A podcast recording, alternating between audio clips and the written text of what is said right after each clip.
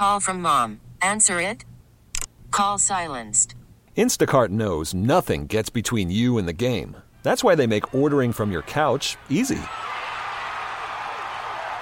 Stock up today and get all your groceries for the week delivered in as fast as 30 minutes without missing a minute of the game. You have 47 new voicemails. Download the app to get free delivery on your first three orders while supplies last.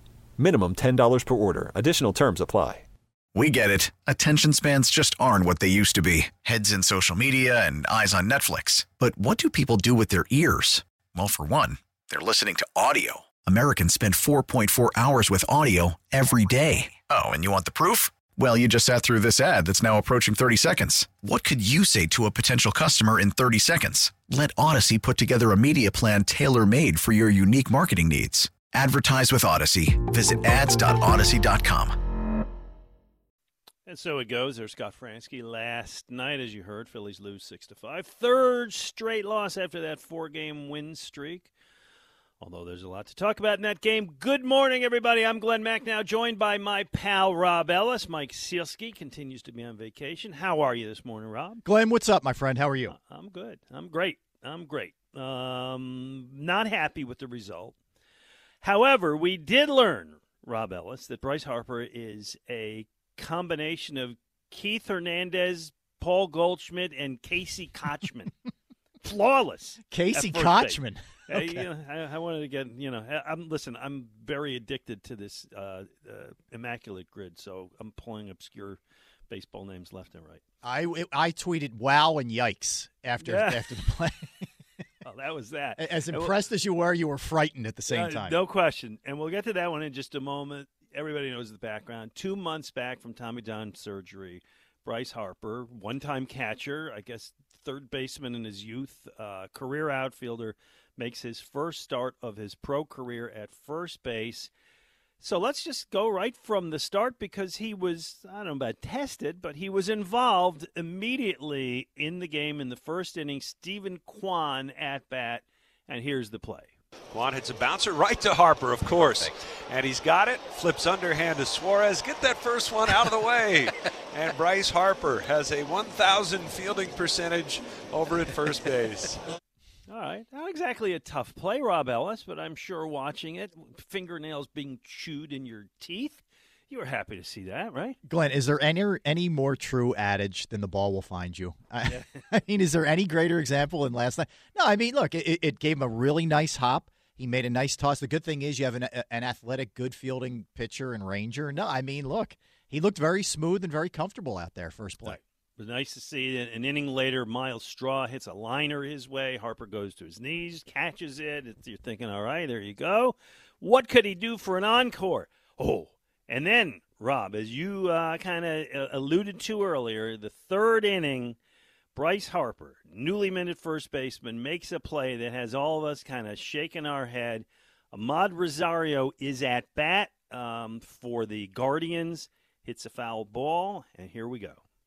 Swing and a pop up. Foul over on the first base side. Harper going over to the rail. He leaps, he catches, he goes into the camera well, and he hangs on. Are you kidding me? Come on, dude. By the way, Scott Franzke is the greatest. The best. I think he's the He's the best, out there. Yeah. Uh, and you see Harper thrust up the arm to show that he's got the catch and so on. Um, I guess Harper had said he thought there was going to be more netting. Than he didn't think he'd go he's into the well. Yeah, he thought the netting would catch him. Right, and he's not used to playing the position, and he's certainly not used to playing the position in different stadiums. Uh, not that the Phillies get to Cleveland very often, but there you go. It was fine. He was fine. Your thoughts on his performance last night in the field? Glen, frankly, I, I'm not surprised. Look, I, I don't think it's an easy thing. People make out first base like anybody could do it, which I don't buy that.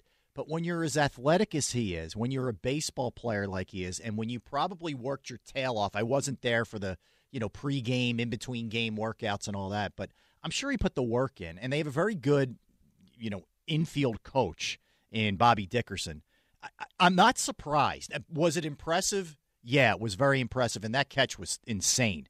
And I thought Franzke nailed it. But yeah, I'm I'm look, I'm not one who's afraid of this like some people are. I think he'll be fine there. I honestly do. I'm a little bit afraid. I'm certainly was a little bit afraid when he took that tumble. I was a little bit afraid. Well, that's what scares you more than anything else. He can tend to be, I don't want to say reckless, but he's he's a he forgets the other circumstances and he he just thinks of himself as a ball player and everything else you know goes to the to the side. That's the thing that concerns you is throwing caution to the wind with your body like he does. He does not recognize limitations. No. At any point. So, yes, he will. I mean, we see this when he gets caught going to second trying to stretch a single into a double. We see when he gets caught stealing and times when like what the heck are you running for? You admire the the guts that he's got uh, and the all out, but there are times when it doesn't work. Okay, so you're you're pretty confident that he's going to be able to play the position. Yeah, I am. Okay. I'm not as much. I'll get to that coming up. Um, uh, we'll see. Uh, after the game, he was asked about how he felt. I don't know, um, Ben. I don't think I asked you for this cut, did I? So I'll just I'll just read it. Um, he said, "I felt good at first base. I felt comfortable. Me and Dickey, that's Dickerson, the coach, have been working for a couple months now. It felt normal going out there playing, just trying to slow it down as best as possible. Just play good baseball." Play the game, not play scared, right? Play the best game possible. I just want to be good for my pitcher, my infielders out there, et cetera, et cetera, et cetera. Okay. Um, so he is, by the way, we, we've talked a lot about the lack of power this year, but he's hitting 294. He's got an on base of 388. Uh, he's got a slugging percentage 412. That's kind of low, but the OPS is is at 800. Um, to me, what he did last night and what he has done coming back from the injury as quickly and solidly as he does, that's why he's an MVP. Rob, that's that's why he's worth the contract, I think. Yeah, and even though they lost last night, Glen, it, it's plays like that that should probably jumpstart a team that, that you know that, that just give you a certain kind of jolt and energy. It, it's yeah, he's a look, he's a winner and he's a gamer and he's the kind of guy you want on your side. I mean, he's he is a foxhole guy. So the fact that he's willing to make a play like that, like as much as we say, "Oh my God, he scares us to death," there are a lot of players that would wouldn't even have dreamed of doing that coming off of Tommy John surgery. He, Yep. He's all in. I mean, always. Absolutely. 215 592 9494. We'll get to the calls in about five minutes or so, and we'll tell you everything else that we've got going on. But as we started with, they lost uh, third straight, and it was not a good start by Ranger Suarez, uh, who gave up two runs in a 27 pitch first inning. And the bullpen, uh, Junior Marte, was kind of bleh. Uh, they twice, that, that was the official adjective, by the way. Bleh. They twice left the bases loaded without scoring. Uh, a little late life in the eighth inning. Actually, let's let's play this. Just give people a little bit of a fun thing. Bryce Harper drew a walk. Up comes a guy who's been in a season-long slump. JT Realmuto and Phillies fans got a brief moment of hope with this. Here's a swing and a drive. Well hit to left. That one is going to go as he pounds one over that 19 foot high wall. JT Realmuto with his 12th home run of the season. And it's a two run shot. And it's a 6 to 4 Cleveland lead. Okay, that was uh, that gave you some hope, and and then uh, my favorite current Philly, Bryson Stott, homers in the next at bat to make it six to five. By the way, Rob, let me uh, just reiterate as I do every week. I think Bryson Stott is going to be a perennial All Star star player in this league. He is a phenomenal player. He is well beyond his years. Uh, Yes. You know, you see the ability to hit with two strikes, spray it all over the field. Uh, nothing phases him. I, I, how do you not love Bryson Stott? Yep. Uh, but then in the ninth inning, Harper, Realmuto, and Stott kind of go down quietly. And there's one other issue I do want to discuss, uh, and it's defense. And I guess we ought to just get into Trey Turner a little bit because there was this ground ball. Ben, I, I again, I forget if I forgot to ask you about this. Okay, th- there was this ground ball in the first inning. Cleveland, Ramirez singles for Cleveland. He steals second. Naylor gets on first on an infield single. Um, well, here it is. Let's just play it. Balls at a strike. Suarez delivers. The pitch swung on line and off the backhand side of Turner's glove. Tried to pick it on one hop, could not. It got by him. And in to score is Naylor, and that will be scored an infield hit. Yeah, Rob. First of all, that can we start with that's not a hit? That that was an infield hit. As much as I'm going to be elected the sexiest man in America, We need to stop this w- with scores, the, the, the home cooking with scores. We need to stop, and and it's working both ways, Glen. It, it's the the in that situation, Cleveland's trying to benefit their guy with a hit, and then it works the other way. Let's just say the Phillies are home, and a play like that isn't made by Turner, you, you give him a hit because it isn't an error on Turner's you know book. It's nonsense. That's See, a play I- a major leaguer has to make all day. Okay, I view. I, I agree with your your last statement. Okay, that's that's a play the shortstop makes, and that's an error. And we see this every day, every single day. Uh, we'll get to Turner specifically in a moment, but plays that are clearly errors that are being scored hits. I don't think it's home cooking. I think it is a Rob Manfred league wide dictum to try to show how they're getting more offense in baseball. We know that they wanted to get batting averages up this year. They wanted to show that the game is recovering offensively. And what better way to do it than having, hey, look, another extra two, three hits a game that might have been errors otherwise? That's what I think. Yeah, look, could be. I, I don't even. I don't even care what the source is. I, I just we. It's insulting to any fan watching. If you watched that play last night, it's got to be made. I'm sorry, it's got to be made, and it, it it should it should display. Like for me, Trey Turner's been doing this all year. I know. Like we look at his offense. I think his defense has been horrible, horrible, all season. Yeah, he, he has he has been terrible. I mean, we it's to the point now where I think we just have to come to the conclusion that he ain't turning it around. Like this is kind of what it is. All right, so wait, we got two things going here at the same time. I want to just finish the first. The first is nothing's an error anymore, and that's stupid. Yes, right? We agreed. agree. And and baseball scoring has gotten so ridiculous to the point where it's it's virtually impossible to make an error. Okay. Th- we have different base reasons for it. I actually do think it is something that has come down from above, which is we, we don't need errors, we need hits. That's what people come to see hits. Um, secondly, yes, Trey Turner's offense has been excessively unimpressive. His defense is really disappointing because these are not hard plays. That was not a hard play yesterday. That was that was a line drive to the backhand, pick it up, scoop it, throw it to first, get the man out. Yeah. And he's not doing it. No. And it's uh, you know, I I have been through this enough before that I'm not going to go the route of some of our colleagues of like, let's trade him, let's get rid. Of I would undo the contract. He's I'm like I I'm I'm gonna say that you know there are people who in his first year wanted Bryce Harper moved, and there are people who last year said Nick Castellanos is washed up. So I've been down the road before. I'm not going to go crazy and say dump the guy, but at the same time, I'm with you. Let's be honest and just say what a crappy year he's having. Yeah, I mean, in some cases, you could say it's worse than Castellanos, uh, for sure. And, and even Castellanos, as much as he's not known for his fielding, came up big late in the season last year in the field. But you know, even the play that Stott, get, you know, the the misplay from Stott later, which cost them a run. Turner's not on second base Mm-hmm. to get the force. Yeah. Like he's just asleep. And and I get it. He's a very laid back guy, and that's just who he is. I, like I, but it, it it just adds to the frustration where sometimes it looks like maybe there isn't max effort. I'm with you. I'm not looking to trade him or anything like that. But I think we need to stop with the hey, here comes the turnaround when he gets two hits in a game. Like it, it's just not I've happening. been guilty. I've been guilty of that. Me too. Well, well, we all want it, it's right? like you hope that Yeah. oh you're looking for the sign. There you look, he- a line drive to left. It's going to turn around. Yeah, I mean, he got a triple last night, but still, I mean, there were the, how many th- uh, the triple. If you look at it on the ledger, there's way more that he hurt you with last night than the triple helped. Yeah. Yeah, I agree. It's been disappointing. Uh, let's talk to Drew to start the show. Drew, you're on with uh, Rob Ellis, Glen Macnow. How are you?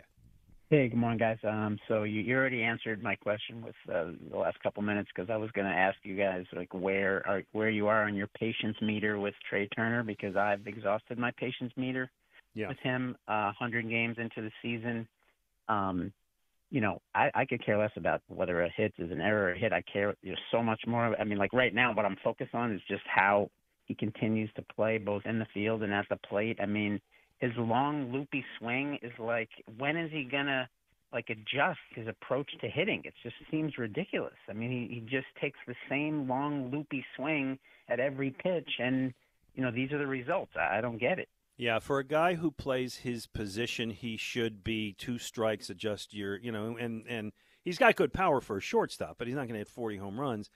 A guy like that should be adjusting with two strikes on to do something uh, more productive. Yeah, and and uh, you know, let's get Castellanos back out of that three hole because he's catching the Trey Turner disease. It's the way he's hitting, you know, these last few games, the way he's swinging. I mean, it's it's like he's reverting back to last year. So I mean, uh, Drew, how would you do? How would you do the, the top four or five of the batting order? What would you do right now I mean, against a right-hander? Say. yeah. I mean, look, I you know, I, I don't, I don't, you know, Schwarber's not a leadoff hitter. I'm I'm in that camp. I mean, you know, I I don't like him there, um, and uh, you know, so. But honestly, I, I don't have great answers because Okay, I that's don't, fine. I don't I, like. you I don't like. I don't like putting the pressure on Stott. I like how he is comfortable where he is, and all the moving him up and all that. But Uh, well, um, you got to you know, got to I, get somebody up at the top of the order. So, Rob Ellis, I will ask you. All right, let, let's go uh, Stott. Let's go Bohm. Let's go Harper. Let's go Castellanos.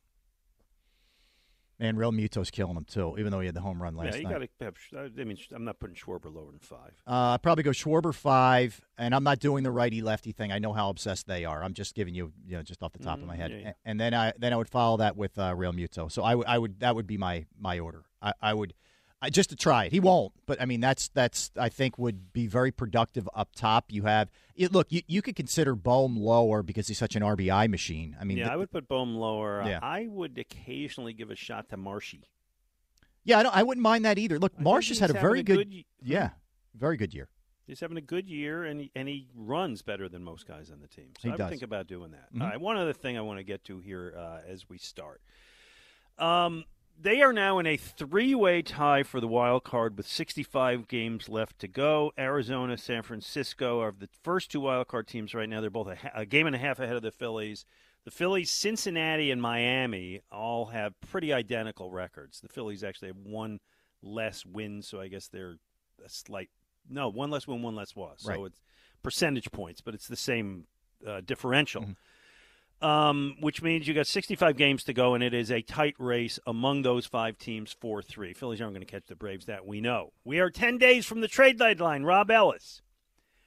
Do we have clarity that Bryce Harper can play first base? Are you, Rob Ellis, in the Dave Dombrowski chair, going to go out and get a left fielder and put Schwarber DH? Do you uh, say, I'm really not happy with the back end of my rotation? I need a pitcher? What's what's uh, what are you looking at as we approach the deadline? Yes, can that be be an answer? Yes. Um, no, I would. Uh, I am confident in Harper, and I would go out and get a, a left fielder with some pop, preferably a right hander. But that's not the end all be all. If he's not a Oh, I. The answer, my friend. Uh, yes, I. I I the would, answer for all of your concerns. all my ills. my You're going to cure I them do. all. All right. Well, I. I, am. well, not pitcher, but here's the guy. Yep.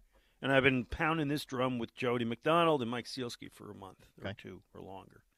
Cody Bellinger's the guy. Yep. Cubs are seven and a half games out. Cubs are going nowhere. Cody Bellinger is on a one-year deal. They, they actually have an option for next year, a mutual option at twelve and a half million that he's going to back out of because he's having a season. He's going to make a whole lot more. He's got a 913 OPS. He keeps hitting home runs. He keeps stealing bases. He can play first base or outfield pretty much at gold glove levels. He has won a gold glove before. Mm-hmm. He's a guy, he was an MVP, had a serious injury a couple of years ago, took him time to get back. He's back. He's the guy. You would have to give up some substantial prospects. That's my number one, not my only target, but my number one target.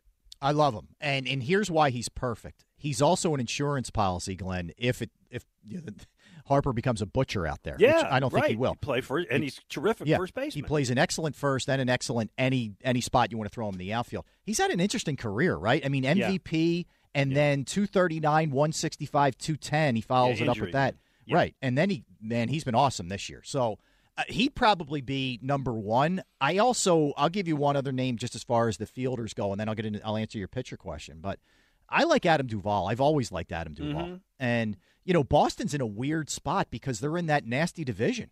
yeah, You know, whereas most times, and, and they're not it's tough for them to be a seller. I, right in the market that they're in Yeah. to to wave a, you know the the white flag. I mean, they're right there. They're two and a half back of the of the wild card. That's the challenge when I say Duvall. So I I, I think it's probably not as likely, but he would he would give you that pop, and he can you know he can field left field. He can he can play the field. That's for sure. Hunter Renfroe from the Angels is also a decent name. I think. Love the arm. Yeah, love the arm, and he's got he's got some pop to him.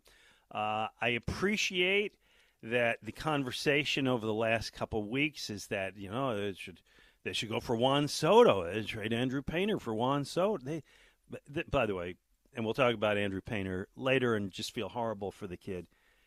San Diego was never trading no. Juan Soto for Andrew Painter. No. What and, kind and, of drunken dream is this? Well, the other part of the drunken dream is so the trade was going to include Trey Turner, right? Didn't they just say, yeah. sign Xander Bogaerts to play they, short? Well, they and they got they got a million short. Right, they, they like moved Tatis to right field lineup. so he could play yeah. short. Uh, They're anyway. moving all kinds of guys. The second baseman is a really good shortstop. Yeah, They're moving guys all over the place. And now there's the Ohtani delirium. Right. Uh, realistically, I think the names we're mentioning are realistic and would help. I know some people even say Goldschmidt. I don't know how realistic that is. Love Goldschmidt, but I, uh, I don't know about that.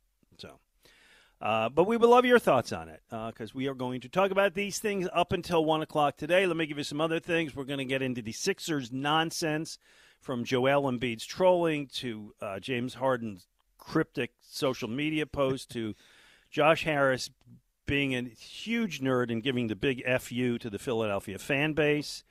Uh, we have uh, two greats joining us as the day goes on. Derek Gunn, your co-host on Jacob Media, is going to be with us at eleven o'clock, and Erik Kratz, uh, former Phil's catcher broadcaster terrific guy, and he has uh, co-authored a great book called "The Tao of the Backup Catcher." We're going to talk to Erik Kratz at noon. We got uh, some TV to recommend, and we want to take your calls all day at 215 592 9494 and see what you have to say. By the way, just want to remind you that on Tuesday, August 8th, Ray Didinger and I are going to be at the Uptown Knauer Performing Arts Center in Westchester. We're going to talk about Ray's new hot off the press paperback, One Last Read. Going to get into the beginning of Eagles training camp and the NFL season ahead. Going to be a VIP reception at 6. Program starts at 7. Uh, for tickets, you can go to info at uptownwestchester.org. Looking forward to seeing everybody there. Rob Ellis is in for Mike Sielski. I'm Glen Macnow on 94 WIP. Call from mom. Answer it. Call silenced. Instacart knows nothing gets between you and the game. That's why they make ordering from your couch easy. Stock up today and get all your groceries for the week delivered in as fast as 30 minutes without missing a minute of the game. You have 47 new voicemails. Download the app to get free delivery on your first three orders while supplies last. Minimum $10 per order. Additional terms apply. We get it. Attention spans just aren't what they used to be heads in social media and eyes on Netflix. But what do people do with their ears? Well, for one, they're listening to audio. Americans spend 4.4 hours with audio every day. Oh, and you want the proof? Well, you just sat through this ad that's now approaching 30 seconds. What could you say to a potential customer in 30 seconds? Let Audacy put together a media plan tailor made for your unique marketing needs. Advertise with Audacy. Visit ads.audacy.com.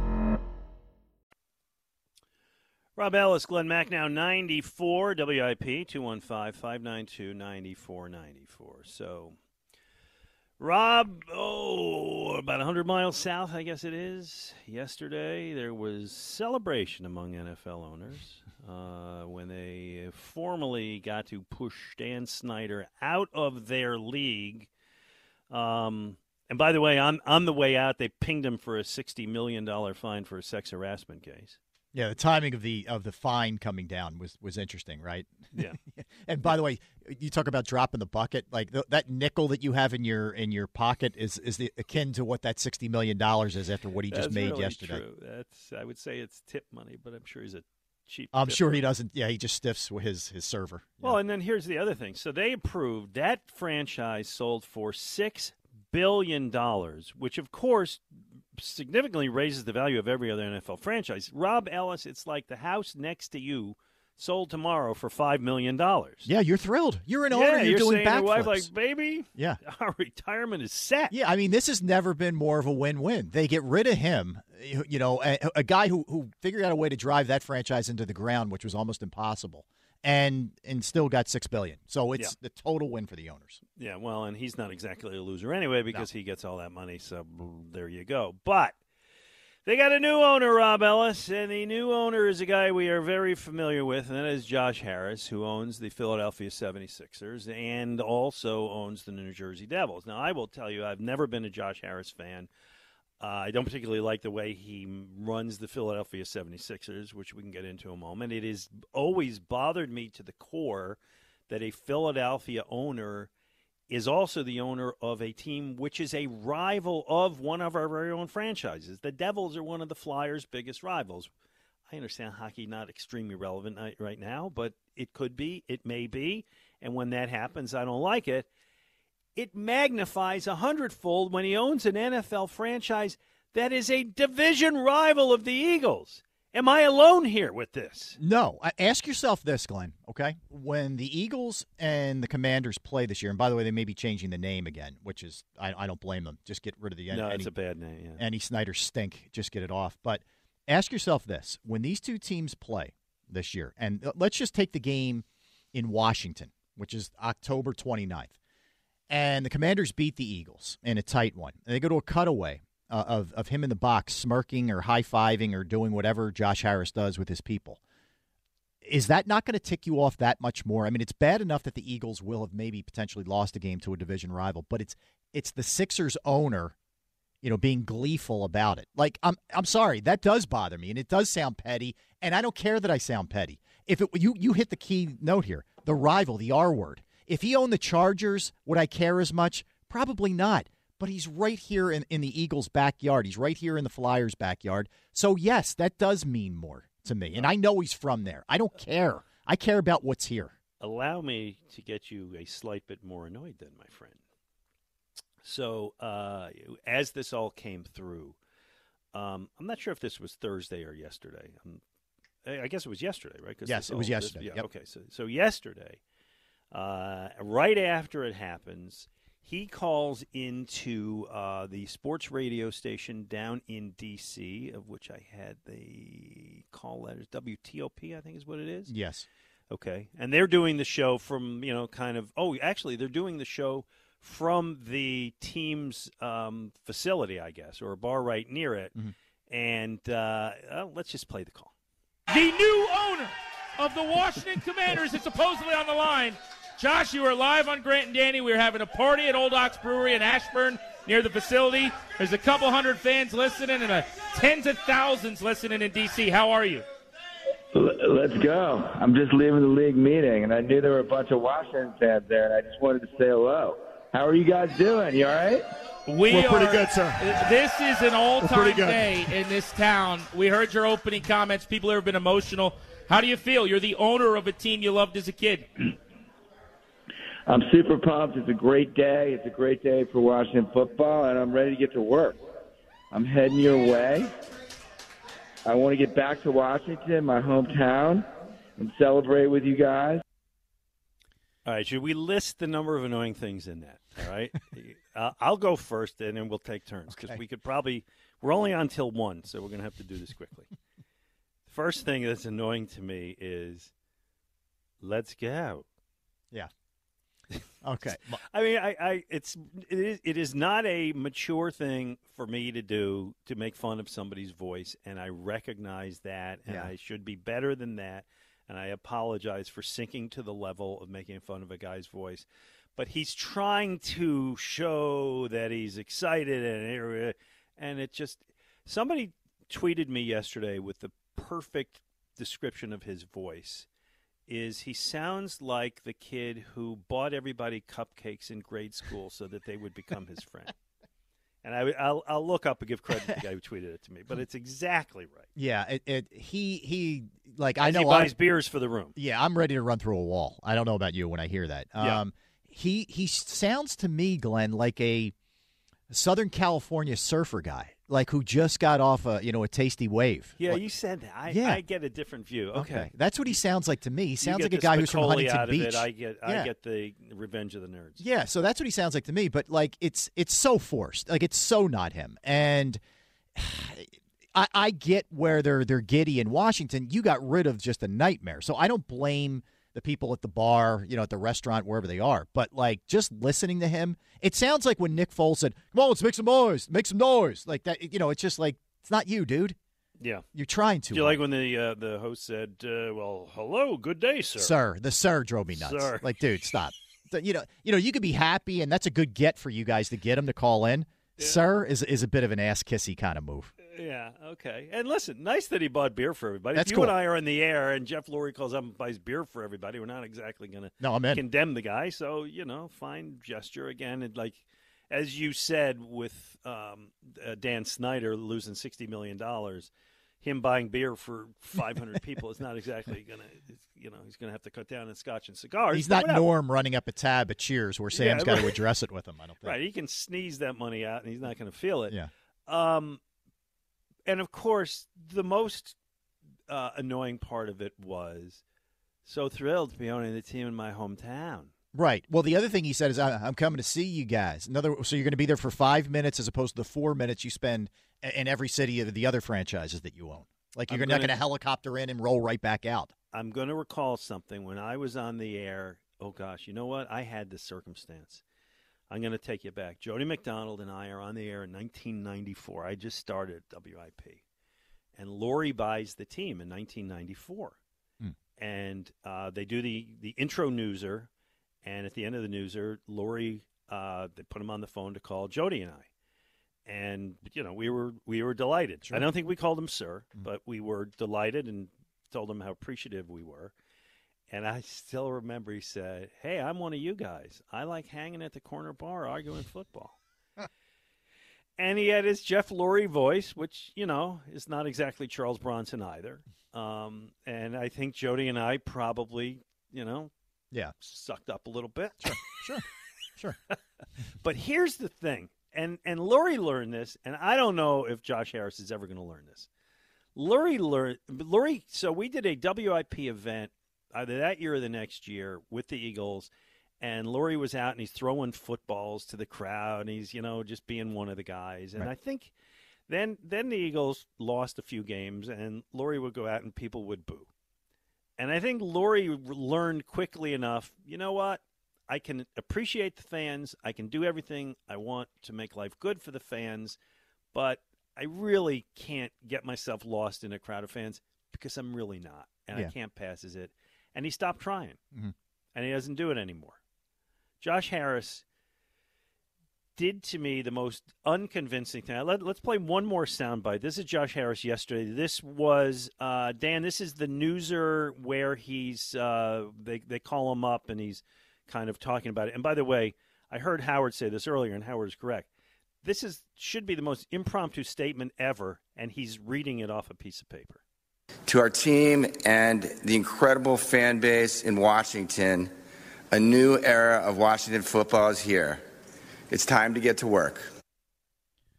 Okay, There's a little Cole Hamels in there too. a little bit. Yeah. So I'm losing focus of what I want to say because I'm making fun of the guy, and again, I should be better than that. No, I mean the point of it is, look, he's got all the money in the world. He's an incredibly successful businessman. It's smart to invest in the NFL. Nobody's arguing any of that. But if you're a Sixers fan and you're a Philadelphian, it, it's got to annoy you that to your left he owns one team, to your right he owns another team, in some, to some the thing. degree. That's the thing. I can't trust him as owner of the Sixers. I can't trust him as I, I like. Listen, Lurie came from Massachusetts, and. Lurie's first choice was not to buy the Eagles. He wanted to buy the Patriots. Mm-hmm. He ended up with the Eagles. But what Laurie did is he moved here. He became a huge part of the community. He's involved in everything. He's this team is his team. This is this is it. This is his business. It's now the family business. This is what he invests in, and he's done a damn good job. Yep. I don't feel that Josh Harris is looking out for us, and I can feel that Josh Harris is looking out for out for us when, as you say, I'm going to turn on an Eagles Commanders game, and I'm going to see him yucking it up in the Washington uh, uh, uh, box. Yeah, that dump of the luxury box. stadium. Yep. Right. I, I and I and I and I can't abide it. And I don't I don't want him as the owner of my team in this town when he's owning the Devils and he's owning Washington. It's Yeah. just it just Well- strikes me as wrong. You know, the other thing is he, as much as he is willing to spend, and I will give him that. He spent a lot of, you know, he paid Daryl Morey a lot of money, Doc Rivers, and I'm sure he's paying Nick Nurse a lot of money, and that's all well and good. Just because you spend doesn't mean you know how to spend. He's not a good owner, at least with the Sixers. I'll, I'll just go by the Sixers. I'm not going by the Devils or any of these other investments. So Washington is getting out from under Snyder, but it doesn't mean this guy's going to be a good owner, owner long term. I don't think you're going to have the dysfunction in the front office and some of the other really bad, nasty stuff that went on. But ultimately, it doesn't matter. Glen, let me just share one thing about Jeffrey Lurie too, just to, to your point, where he's really made himself a Philadelphian. I know that you have you have hosted several of these sort of Q and A's that that Ray does with his Tommy and Me plays, right? Yeah. Okay. I, I was fortunate enough to do that as well, and this was around 2019. It was right before the pandemic hit. It was year before that, I believe. So uh, I I was the the Q and A person. Jeffrey Lurie happened to be there that night, um, and and stayed for the play, and and didn't have to do this, but went down and sat with the with the cast and myself and answered every question every Eagles fan had Mhm. which I thought was a really cool thing. And Mhm. and it just it just spoke to the connection and he kept reiterating, "Man, I love Ray's play. I didn't know some of the history here. I love, you know, being a part of this team and whatever." I, I, but that just showed me like this guy's in. He could have just rolled as soon as that thing ended, but he didn't and he wanted to stick around and interact with the fans in a great way. So anyway, I just want to fully, that. he's fully committed. He's fully in. Yep. John Middleton is fully committed to it, right? Yes. I believe that. I think the Flyers have had that it, the problem since Snider passed away that they weren't, and I think they have finally recognized that. Now they got a guy in charge, Dan Hilferty, who I think, as a local guy who gets it, is going to try to get them back to that position. I never get that sense with Josh Harris. This is a toy for him. Yeah. This is another one of his many, many investments. He's got a soccer team too. That's fine. By the way, the soccer team's over in another country. Knock yourself out. Yeah. I don't care. But don't own rivals. Don't own the teams that we hate. I, I mean, I'll take it one step further. Could you imagine if John Middleton bought the Dallas Cowboys? Exa- Exactly. You How me would you you wouldn't have feel a problem with that, that? right? Just because Washington's been kind of irrelevant of late, let's not forget it wasn't all that long ago they beat an Eagles team in the playoffs. You know, the Buddy Ryan years. They they they had dominated the NFC East for a good stretch in the '80s. Like they come back and he's in your face and cheering against your team. How are you going to feel about that? I hate it. I hate the whole thing. All right. Well, that was merely the prelude warm up to our Philadelphia 76ers angst. Because coming up, we're going to talk a, a little bit about the week in Philadelphia 76ersville, which just gets weirder and weirder and more dysfunctional. And I, I want to see how you feel about that. Uh, we threw out the Phillies to begin with. Do you have a sense of what you thought about Bryce Harper last night at first? Rob's pretty convinced that he will be able to play the position. I think I'd like to see more than nine innings before I jump on that. Uh, you have any thoughts about who you would like to see them pick up at the trade deadline or concerns that you have? We both kind of uh, gave our disappointment in what we've seen out of Trea Turner so far.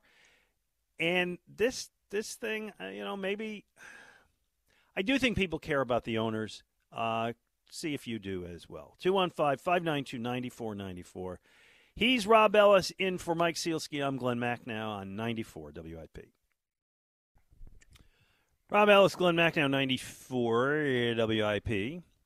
Um, 11 o'clock, we're going to talk to Derek Gunn, Yep. your your partner on JAKIB Media, uh, because training camp is a couple days away. Did it sneak up on you? Does it feel No, it did not. no? I, I count down the well, days. that's because you do you do that. You did like that football stuff every day, right? Yeah, I can't wait. Honest How to God. stretch that through June.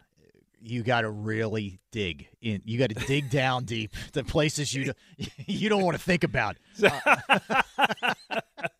I want you Places on we don't talk about at parties, Glen. Right. Yes. All right. Uh, let, so uh, let me just take a minute because I want to get into the Sixers dysfunction, but I'm I'm just curious for people who don't know. You do a show with Derek on Yeah, Sports Take. on Yep. JAKIB Media called um, shoot, Sports. Take. There you go, Sports Take. Mm-hmm. Okay. Uh, and it is it's Eagle centric, right? It's Eagle centric. We hit everything, but it is definitely, I would say, majority of it is Eagles for sure. Okay. Yep. Because I know Jody does the Eagles 365 show on there. That's all Eagles. What he does, yeah. We do we do more of a broader, you know, Okay. scope, but it's it is definitely uh, the majority of the three hours is Eagles. I would say. Okay, so you know you you have the season, then Yeah. you have the postseason, then you have the free agency, then you have the draft, and then you make up stuff. You've done every iteration of power rankings. Right. You've done every. What is your biggest concern? Who do you Oh, have the gosh, most yes. confidence in? Which Yes. unproven player uh, Yeah. will step up the most? Which uh, older veteran may decline a bit? Um, how much time do you have, Glen? No, Can we, no, can we be here till about four? Sounds like you're way ahead of it. Good. We've done Good. a lot of that, but, uh, But the good news with I'm Derek excited. coming on Yeah. today is we are a mere couple of days away from training camp. So actually, the stuff becomes real. Yeah. So we'll get into that with him uh, at the top of the hour. But the Sixers are just becoming increasingly tiresome, uh, annoying. Uh, What, what what word do you want to use? I have Sixers fatigue. I I I, uh, I find them um, a chore like an annoyance. Uh, it, it's it's not about like at the end of the day, ultimately, sports should be fun and entertaining to some degree. You're going to go through heartbreak. There's going to be angst and all that. But with this team, it's more about the drama and everything that goes on off the field or off the court Yeah. than it is what happens on the court. All right, so let's review what we've been through over the past couple weeks. Uh, and I have not talked to you in a while, so I am eager to hear your thoughts on kind of many of these steps along the way. Joel Embiid stirred the pot a couple weeks ago. He was in an interview at a Los Angeles film festival. I'm not sure how that came to be, but he was asked what he expect what what we can expect from him moving forward, and he said. I just want to win a championship, whatever it takes. I don't know where that's going to be, whether it's Philly or anywhere else. I just want to have a chance to accomplish that. And of course, all anybody heard was Philly or anywhere else. Uh, and then he said, It's not easy. It takes more than one, two, three guys. You've got to have good people around you. So, of course, everybody in our town kind of had their head blow off that day. And then he puts out a tweet a day or two later saying, Oh, I'm just kidding. I like to troll. That's what I do. Okay.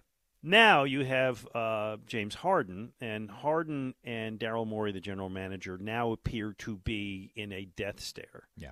Uh, Harden is going the route of a nine year old. Um, he went to social media and took the name of his team off. Rob. Scrubbed. Uh, scrub, good. We've seen that before. Yep. And then yesterday he posted, and I will go to you for interpretation. Been comfortable for so long, it's time to get uncomfortable. Along with, by the way, four pictures of him that I, I don't know what the what they were about. Um, it's almost like when they want to do the thing to make sure you're not a robot on a computer, and they say put a put a check on Yeah. the square that's Yes. like not a lamppost. Yes, I recognize the stop sign. Yeah. Yes. Okay. Well, one of them was him giving the finger. I don't know if it was to us or the world or somebody Daryl specific. Yeah. But the, or Daryl Morey. Yeah. Yeah. Yeah. So we're we are now in the phase of the game, Rob, with the cryptic social media posts and the passive aggressive BS and the propaganda leaks from the GM.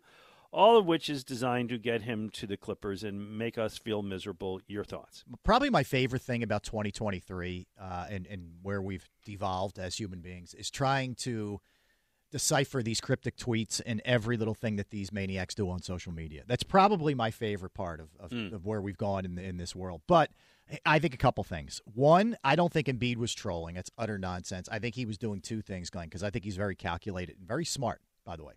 I think he was doing two things. One, it was bracing everybody for this may be the last year before I start chirping that I want out.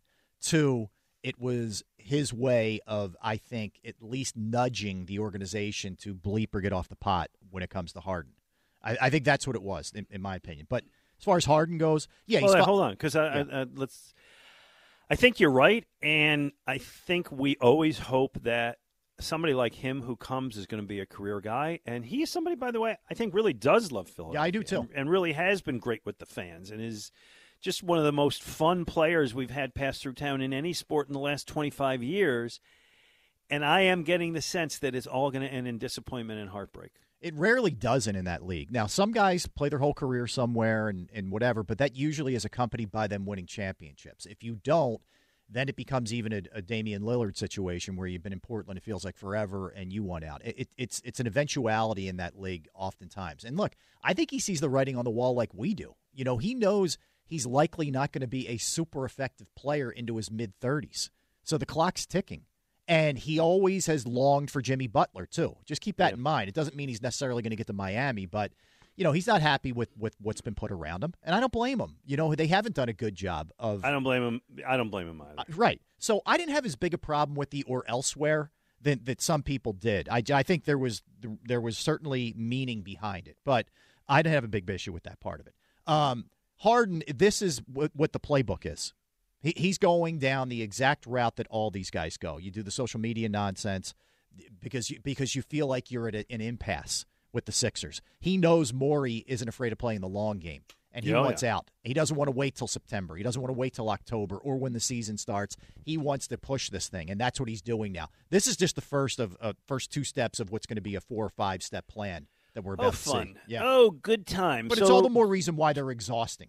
It, it, they are exhausting. Uh, do you believe that the Clippers have any real interest in bringing back James? Here's why I do. Um, I think that owner is about star power. He's he's a bit of a maniac himself, Ballmer, and I think that you, he could be a guy that you could coax or convince to, to grab. and- and did you ever see that video of him dancing? Yeah, he's out of his mind. To watch him during games, I mean, he, he needs to be strapped in. He- he's he's out of his mind. Yeah, it was awful. Um, it, it- yeah, it's cringeworthy.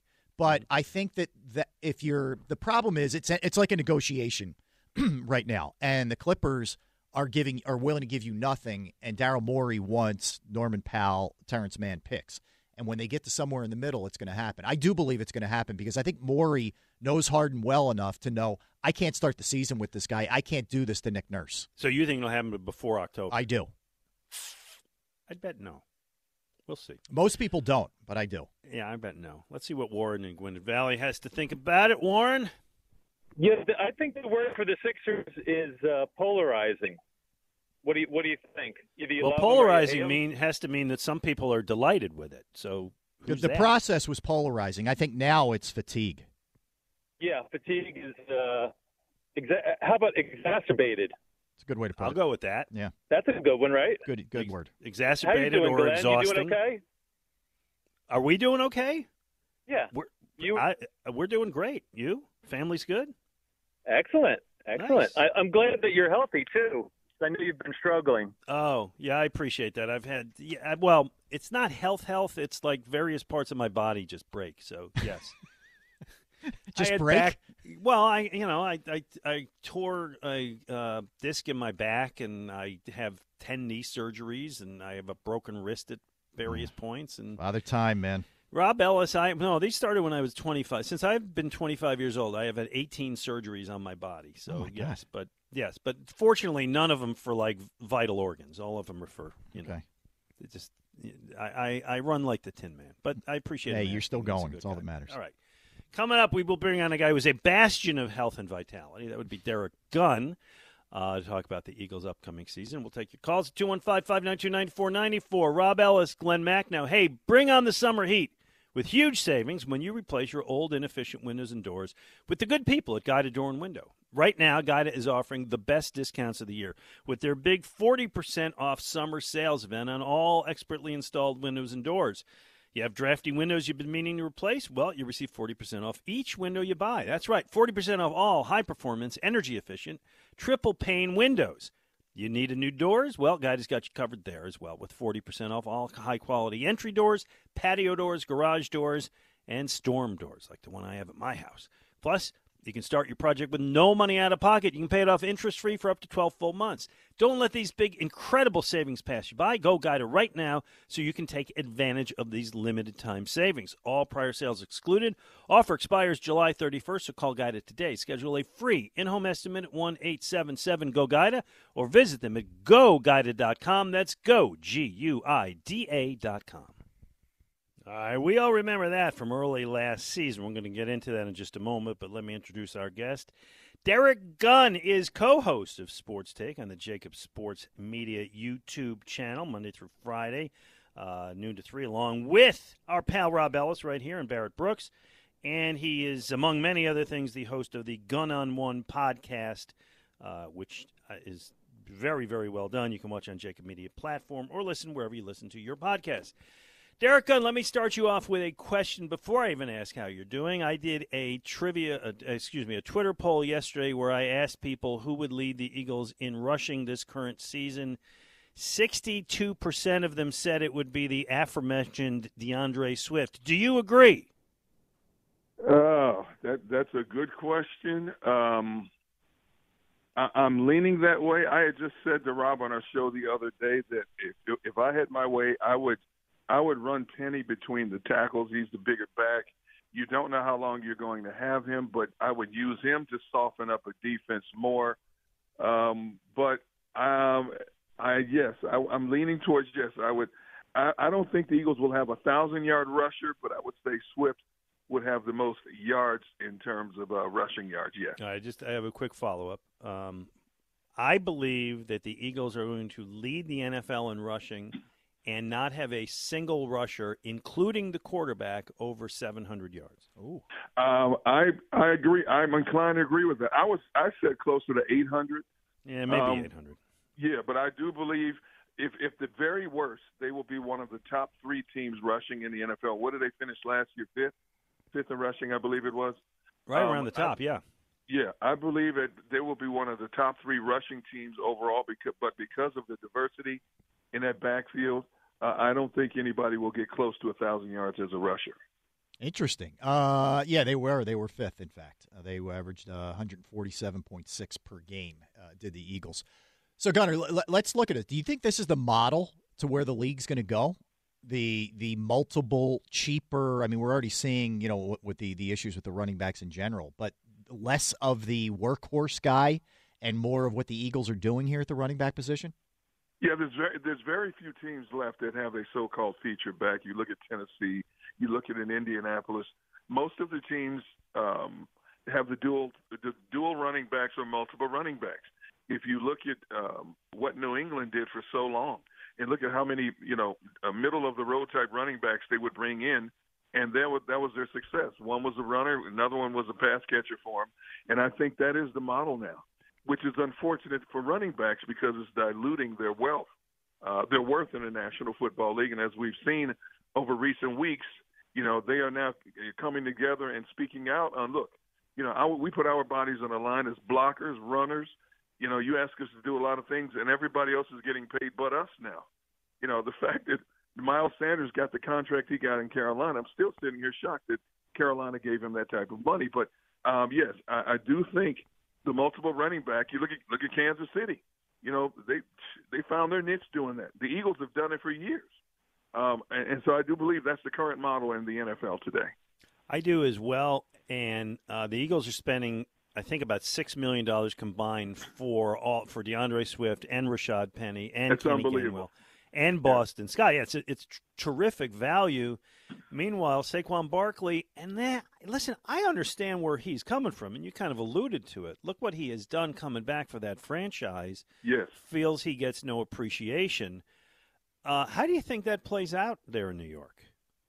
Um, you know, talking to people that I know in New York and, and reading a lot of stories coming from out of New York, you know, the consensus seems to be that, you know, the the relationship between Saquon and, and the Giants could come to a crashing end at the conclusion of this season. I don't see Saquon missing any paychecks. Um, he may hold out for you know much of training camp. I don't see him missing any paychecks, but I think at this point the relationship has been been severed.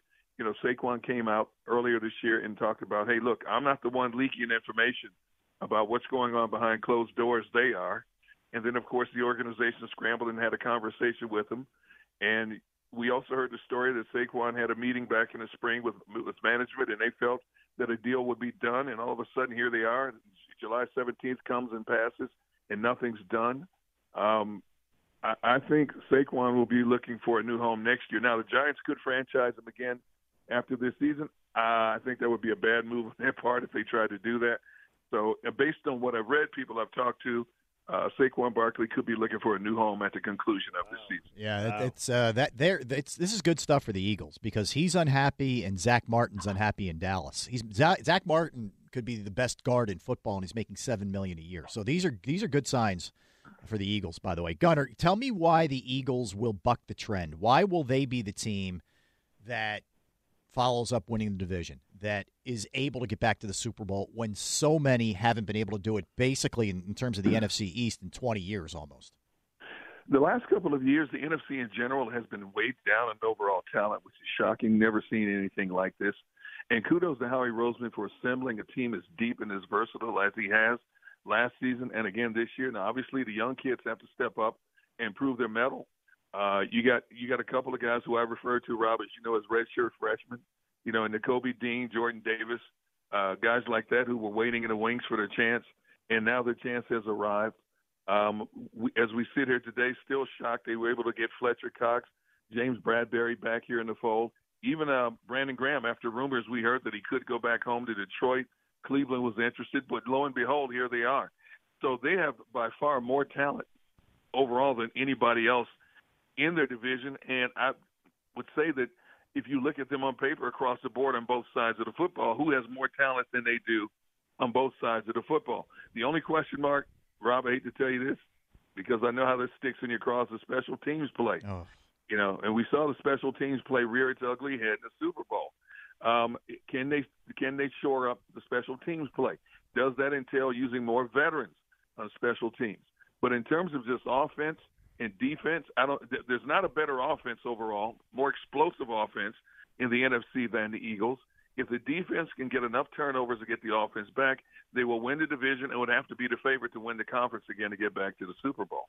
Are we going to watch that same damn punter? That's Glen. That's my trigger word. Siposs. Glen, Right. Hey, Glen, Glen, I, I stoke his fire every chance Uh, I well- get about that punter. It would seem the easiest thing to replace, and I don't think they've done anything to replace him. I don't get it.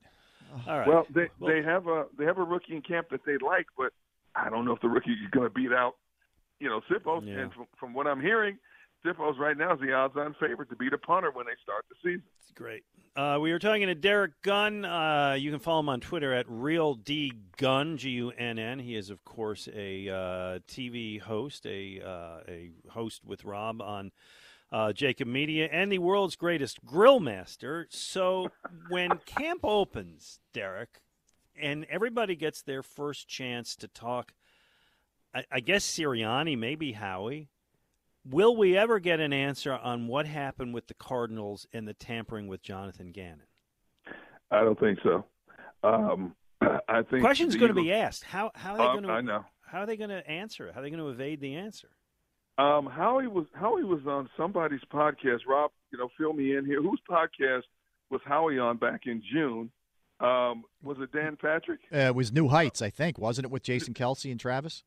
Did he was on that one, but he also did a one-on-one. I believe it was with um, um, Mike Florio. That's what Uh, it was. PFT. He did it, Yep. Yep. He did the one with Florio, and Florio tried his best to get an answer from Howie, and Howie tap danced around it. And I don't think you will ever get a definitive answer on exactly what happened. Um, from what I what I heard in listening to how he talked to Florio was, we're letting sleeping dogs lie. That's in the past. We're moving forward. I don't think I don't think that you'll that thing will ever come to light. I think they've buried that as, as much as they can. What do you think happened? I think there was discussions that shouldn't have shouldn't have taken place, and you know, they got eventually got caught. But you know, Glen, as you know, everybody does it. You know, players. T- you know, you you st- when it gets to December and early January, Sure. games are over. Players meet at the. Hey, you know, tell your coach I'm available free agency. Discussions happen all the time. But the It's that question this is, do Yeah. you think it affected Gannon's concentration or work uh, No, leading no. up to the game, and or during or in the second half? Damn it! No, no, I, I don't think so. I think he's Probably and, and, you know. Rob Rob will tell you, I'm not a big Jonathan Gannon fan, but I think he's professional enough to to have focused on the biggest game of his career. Um, and being in, in that Super Bowl, I think it came down. He basically he just got outfoxed and outcoached by a better coach than Andy Reid. It was that simple. Now we heard CJ GJ say that we weren't put in position to make plays, but you know what? There were a number of times you were.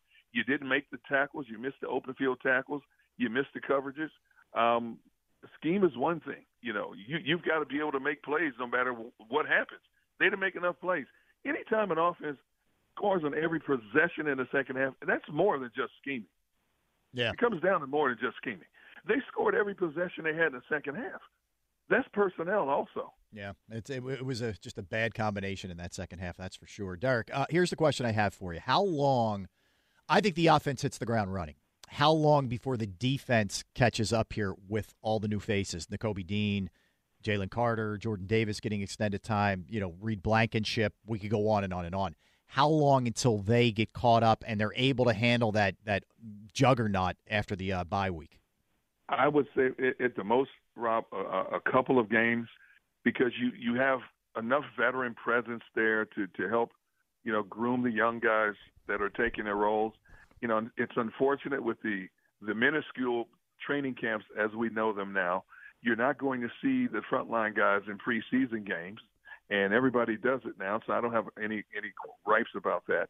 But I do think when you get up to game speed, the young guys, their heads are going to be swimming a little bit, um, and it's going to take them a while. Um, I think they're athletic enough and talented enough to to settle in. You know, they always talk about sometimes it takes four to five games to settle in. I think in this case, the offense will be able to carry the defense enough to cover up whatever deficiencies that we see early on. But I don't. I'd be surprised if it took more than a couple of games for the defense to finally settle in, and we get a definitive look in terms of what Sean Desai and Matt Patricia want to run as a defensive coordinating unit. Derrick, probably the biggest, uh, maybe the biggest concern on offense. I don't think there are a lot of big concerns on offense. Is right guard position with Isaac Seumalo leaving and Cam Jurgens as the heir apparent. Ray was with us last week and said, you know, you got a center the size of Kelce. Cam Jurgens not big. It's interesting. He's 6'3", 303, but I Yeah. appreciate that that's not big by you know standards of NFL offensive line. He said that push up the middle could become worrisome. Do you agree with that? And if so, do you see maybe somebody other than Jurgens gets that job? Um, that that could be a problem early on. Um, I do know the Eagles want to give Jurgens every opportunity possible to solidify that spot, um, and, and he's going to get that opportunity. Um, technique wise, ability wise, uh, there's no question he can handle the task. Uh, you know, being under the tutelage of Jeff Stoutland, is he big enough to push against these big D tackles? That we're going to find out. You know, I, I was talking to Rob about the few times we got to see him step in as center. He was quite impressive getting off the snap, getting to the second and third levels, you uh, know, opening holes for running backs to continue down the field on. Playing that right guard position is a little bit more. Your assignment's a little bit different, but I do think he has the talent. But there's a reason why they drafted Steen in the second round. You know, and uh, it, how long does it take for him to get up to speed to the comfort level where Stoutland says, "Okay, we're going to put you back as a backup center, Jurgens, and now we're going to put Steen in there." Um, that remains to be seen. You know, Jurgens may be able to hold that spot all season long, um, but it, it's going to be an interesting battle, interesting competition to see exactly how it unfolds. And, and I'm not guaranteed that what we see initially early in the season is what we might see at the end of the season. Derrick, does Nick Sirianni get the credit he deserves for what he's done the first two years here? Yeah, that's a great question, you know, Rob, because especially last year, Nick Sirianni's presence was so overshadowed by the accomplishments of what this team was doing. This offense, just up and down the field, explosive offense, a defense uh, that that 70 sacks, you know, was one of the top teams in turnovers. Uh, it was almost like the, the head coach was an afterthought, Right, Because, which is so you know, rare in that league. It, it is.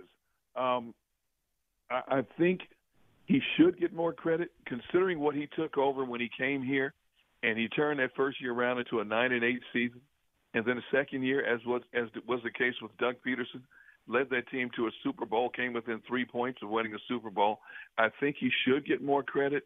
I'm not going to say people are totally dismissing his presence there because obviously he's the architect of everything that goes on there. But I do think I do think he was in the shadows of, of the overall success of what this team accomplished uh, last season.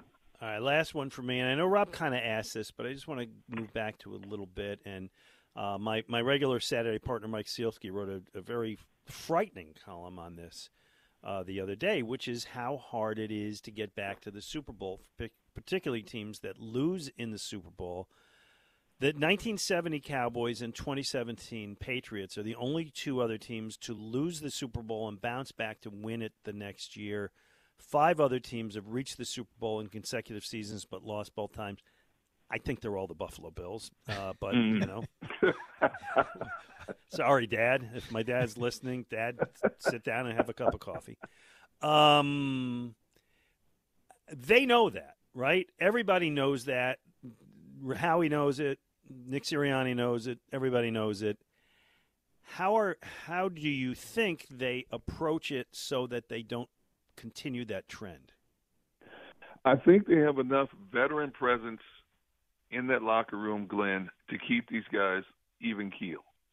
Um, the Lane Johnsons, the Brandon Grahams, the Jason Kelces, uh, those uh, the, the Fletcher Coxes, those guys are the vocal points uh, of this team, and they're very verbal about, hey, we haven't done anything yet, okay? And it's a week to week grind, and this is going to be a much tougher grind this year because of a much tougher schedule compared to a season ago. I don't. Th- one thing I love about the nucleus of this team is they don't get too high, they don't get too low, and it starts with that quarterback. That quarterback could be the consummate poker player. You don't know what he's thinking when things are going bad. His emotions don't get the best of him. When things are going great, he just tells you, "Hey, look, that's today. Tomorrow's a new story," and that's the perfect demeanor you need on a journey this team is going to take in 2023. Um, and I think you couple in the fact that this conference in general is such a huge question mark. You know, it's unlike anything we've seen in the NFC in, in, in years gone by, Glen. You know, Minnesota, you know, can Kirk Cousins, you know, overcome not being able to win a big game? Is Detroit for real? Is Derek Carr a big difference down in New Orleans? You know, uh, is Dallas legit? And I do believe Dallas is going to challenge the Eagles for that divisional title. but it goes back to what I said earlier. Year. I know, but I, it goes back to what I said earlier in terms of just overall talent on both sides of the football.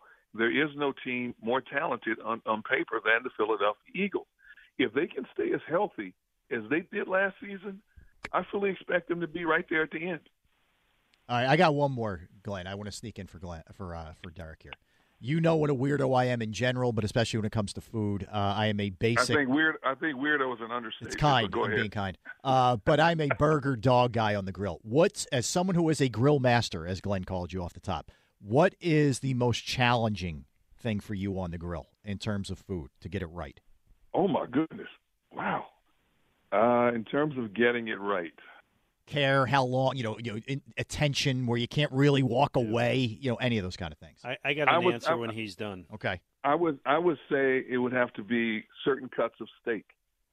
Hmm. Because I have um, I have multiple people in the house that like their steak different. You know, some like a medium well, some want it a little bit more towards medium. And when you have four or five steaks on the grill at one time, you know you have to watch. You have to pay attention. And and you know, especially when you buy like the big tenderloins, like you get at a Costco or a BJ's, and you cut them yourself in different degrees of thickness you have to pay closer attention to them. Um, and so I would have to say, if, if out of all the different meats that I've ever done on grill, either grilling or smoking meat I would say steak is is, one that, that you really pay attention to. All right, that's a fine answer. My answer is, and I don't know if you cook, is fish uh, Really? or shellfish. Yeah, because it's not done and then it's overdone. You got to be really careful to get it off at the right time. I find that the most challenging. Um, you don't. I, I- don't like rubber shrimps, and the thing Uh, is yeah, that yeah. they're not there, and then all of a sudden, like, oh damn, I sneezed, you know, blew my nose, and everything's overcooked. Well, I, I would tell you, Glen, this that uh, in most cases with shrimp, um, especially the bigger ones, my, I would subscribe to this, especially if I'm cooking them on an open flame, no more than two minutes on each side. You know, Oh, and I you agree. Should, I- yeah, and, and, and you should Not arguing, just saying it. That's that's the challenge. Yeah, I, I- but I think nine times out of ten, if you subscribe to that that um, um, description, that you'll you'll you'll be pleased with the end result. Derrick, when you're ready to do the grilling podcast, give me a call. I would love to uh, have the honor of, of hanging out with you, you know, with barbecue aprons and all that, tongs and Let's do hands. it. It'll be I would fun. love to do it. All right, cool. That's good. All right, man. Always a pleasure. Derrick Gunn. Follow him on Twitter at Real D Gunn uh, and watch him uh, with Rob Ellis all the time. Thanks, Be well, man. Hey, you guys have a great day. Thanks for having me on. All right, we'll see you there. There you go. He's Great the best, man. What what a what an awesome human being he is for real. He is. He's a terrific guy. Terrific guy. Oh, I should have told him. The cutest grandkids in the world. Oh my God! Uh, yes, Yeah, I I, get to see them sometimes. We do our pre-show meeting via Oh. Zoom, Glen, and they'll be you know on on Grandpa's lap. Yeah, just Yeah. so cute. Nice. 215 592 9494. We'll take your calls on all of what we have brought up, or you got something else on your mind. And when we get back, we're going to tell you what we've been watching on TV. We may have a special guest from another WIP show checking. in. Ooh. I don't even know if I told you about that, did I? I have an idea. Okay. well, I don't want to spoil. No, no, no. So that's coming up as well. Uh, Rob Ellis is in for Mike Sielski. I'm Glen Macnow. This is 94 WIP. Rob Ellis. There you go. Nice job there, Ben. There, that is some clean editing right there, There. my friend. Who would even know? No. All right, good job, Ben. Uh, what we're watching is sponsored by Guida Door and Window. Take advantage of Guida Door and Window's big summer sales event. Receive 40% off all windows and doors. Call 1 877 GO GUIDA or visit them at go,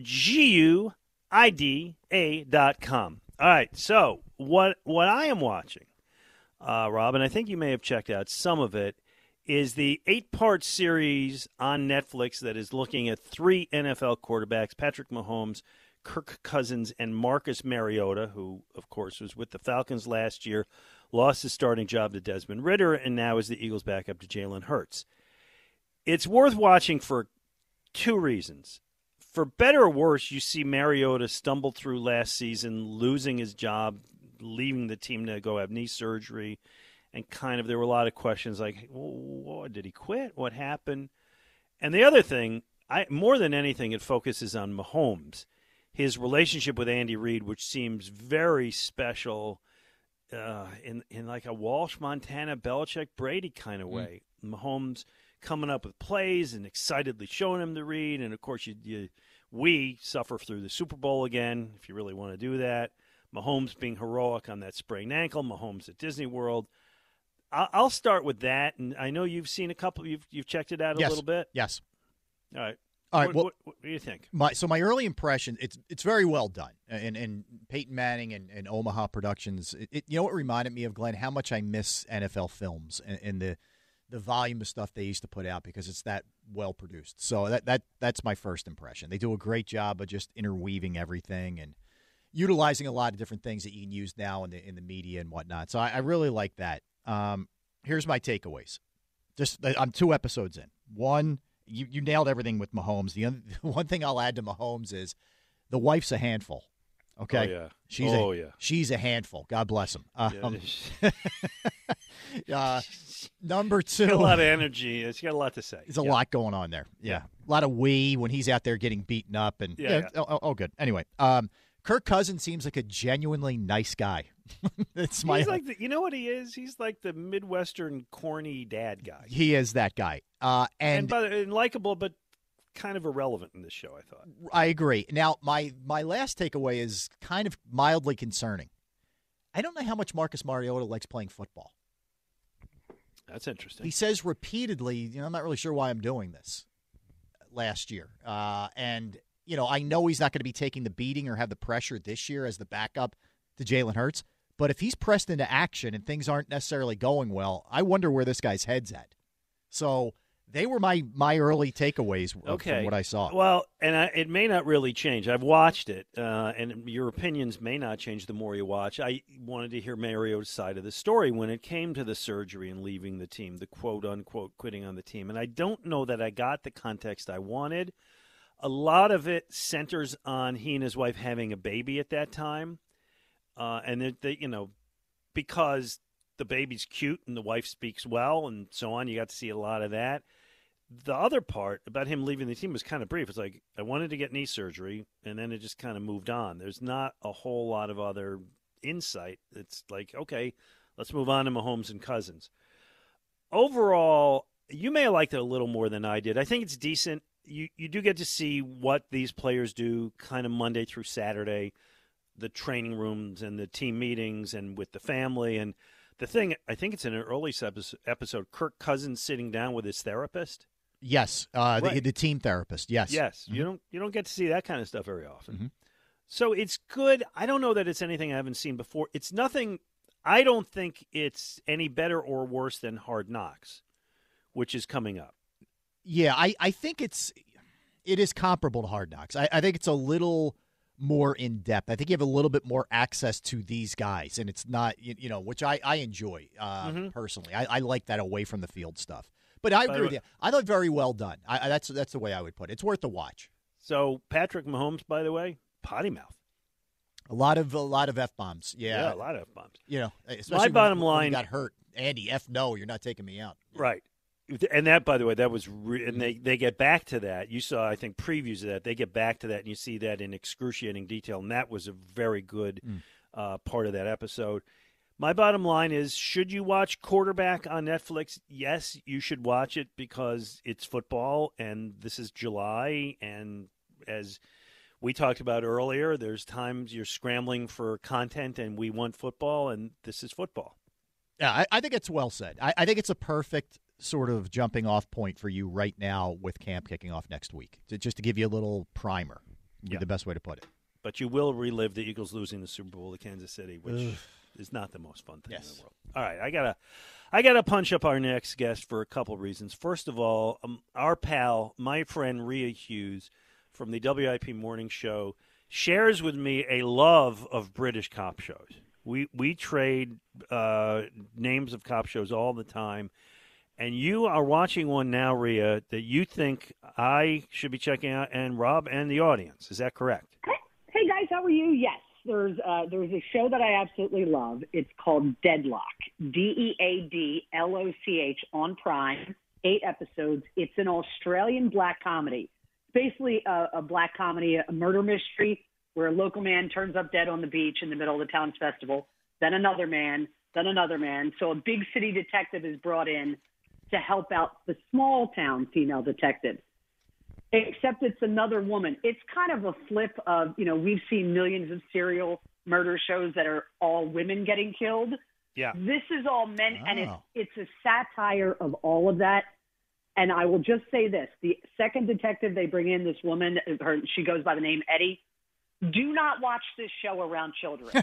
this woman cannot get through a sentence with the uh, the f bombs galore. And So she's Patrick after- Mahomes. uh, yeah, I mean, I'm just telling you. But you, I, when I started watching it, they were dropping an episode a week. The benefit for your audience and you, Glen, and you, uh, Rob, is that you got. I just finished it last week. Uh, the finale came out. You will never know who did it.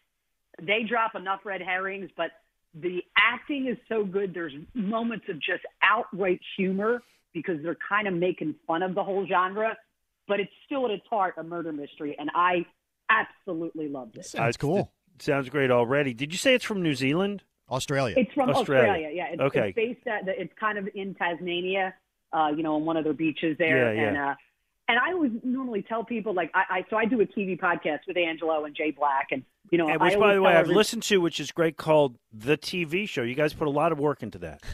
We we do. It's fun. You can access it. No, no, I meant the title. Yeah. Oh, that that was Jay. You know, Jay, Angelo and I merely. This is the one thing where Angelo has to not be in charge. So, like, it's funny when he tries to be. I'm like, dude, you're retired. Um, but yeah, uh, if anybody wants to say it's jblack.tv, we have a lot of fun with it. But I normally tell people, you know, always put the closed captioning on. This one, not as much, but I would still recommend people who don't watch a lot of British or Australian or Irish shows put the closed captioning on. It will help at least for the first couple episodes. I, it sounds great. I watched a New Zealand uh, cop murder show called Top of the Lake. Did you ever watch that one? Oh, I have not seen that. Put that on the list. Top of the Lake, Okay. New Zealand cop show. Okay, So, It's- there you I've written it down. All right. Now, you and I also we we got together a little bit this week for something else, which I think it, it, it all turned out well, right? It, it did. So uh, I got to let the audience know. Uh, Glen is so awesome. I uh, about three weeks ago, right around the time when I adopted a new dog from the Pennsylvania SPCA, Cheney. Yes, named after John Cheney. Yes, Rhea. Um, Good move. there you go. Uh, a cute little pocket pitty. He's he's awesome. A kitty uh, decided to move into my backyard. Just showed up one day, and unfortunately, we have an allergy situation in the house. Um, one of my son's best friends is allergic to cats. Otherwise, this cat I've always had cats. This cat would have been in my house. Unbelievably, for I tried for three weeks to get somebody to adopt this cat. I finally moved him into my house. He's in the basement, doors closed, so you know he can't. None of the allergies can get throughout the house. And I finally said, I need some help. I reached out to Glen Macnow, and Glen said, uh, "You want me to post it?" And Glen, what within an hour? Hour, Uh, 30, two the hours? fir- 33 minutes was the first. I would love this. By the way, it was a, it's an adorable little cat. I mean, the photo sold it. Um, 33 minutes in, we got the first offer. You were actually not able to reach that guy, No. but we, we had subsequent offers, and one of them, ding ding, right, was a winner. Yeah. So, uh, so I want to give a shout out to Adam Conroy. Uh, Adam got, and we exchanged messages. I sent him video of the cat. He goes, I just got to, you know, get approval from the wife and the daughter. They already have two cats who they love, and they're big cat people. And um, he got back to me, said, full approval. It didn't hurt that uh, I named the, the cat Kelsey. They're going to name it whatever. I figured, you know, he was a late round draft pick, a stray against all odds. And, you know, so I thought, you know, That's it's just the sweetest thing. So um, they uh, and Adam and his wife actually own Downtown Cheese in the Reading Terminal. They're going to pick the cat up on Monday. So Kitty Cat's going to have a great home. That's thanks to Adam. And I wanted to come on and Glen just thank you because I I had reached out to probably 50 people, and Hey. you posted it, and boom, your people came through, and I'm beyond excited. Every once in a while, social media serves a good and productive purpose, and this this was that time. So It really does. Hey, and good- I good work out of pictures both of when you we when we do by the the exchange, Yeah. and uh, and you can post them. Oh, I would love to. You did, uh, as they say where I come from, Rhea, You did a mitzvah, and uh, this little cat. It sounds like for Adam and I had met up years ago. He reminded me that 20, 20 years ago. Listen to this. Maybe even more. I traded him a six ten WIP hat, and he traded me a VCR tape of Survivor. No, Yes. VCR. Yes. That's awesome. So that's how long ago we we, we got together. So, uh, but he's still living out my way, and I'm Yeah. delighted they're getting the cat. And uh, you did a great thing. So I I merely got to serve as a conduit and was glad to do it. So this is all good. Well, thanks, guys. I love the show. You know, you know what we're uh, watching is always my favorite segment. So, uh, and I was glad I got to be a part of it. and I got Deadloch next on the list now. You, you and Judy are going to love it. Do not watch it around your grandchildren. Love. okay, will do. Rhea, thanks a ton. Great job, Rhea. Thanks, guys. Take care. All right. See you later. There you go. Yeah, she reached out to me during the week and she said, "We got this cat, this adorable cat. He's he's living in my backyard for three weeks. Right? Oh, Think of the poor guy. Yeah. So she's she's puts him down in the basement because he said the allergies. Took a picture. It, it didn't take anything on my part. What did you say? 43 minutes or, or whatever it was? 33 minutes That's was the first yes i will take this cat and then there were others after that and it ended up being this really nice guy from out in havertown named adam and i i look forward to going and visiting this cat in the future But that you're right though. That is an area that and sort of just hey, I'm I'm I, I need help fixing my uh you know my my, my spout. You know, you, Yeah. that's where social media can be really good and really helpful. You're right. yes with with all of the swill of junk and pollutants and james harden giving people the finger and like all of the st- and the political stuff that you just don't want to have to wade through every once in a while there's something good.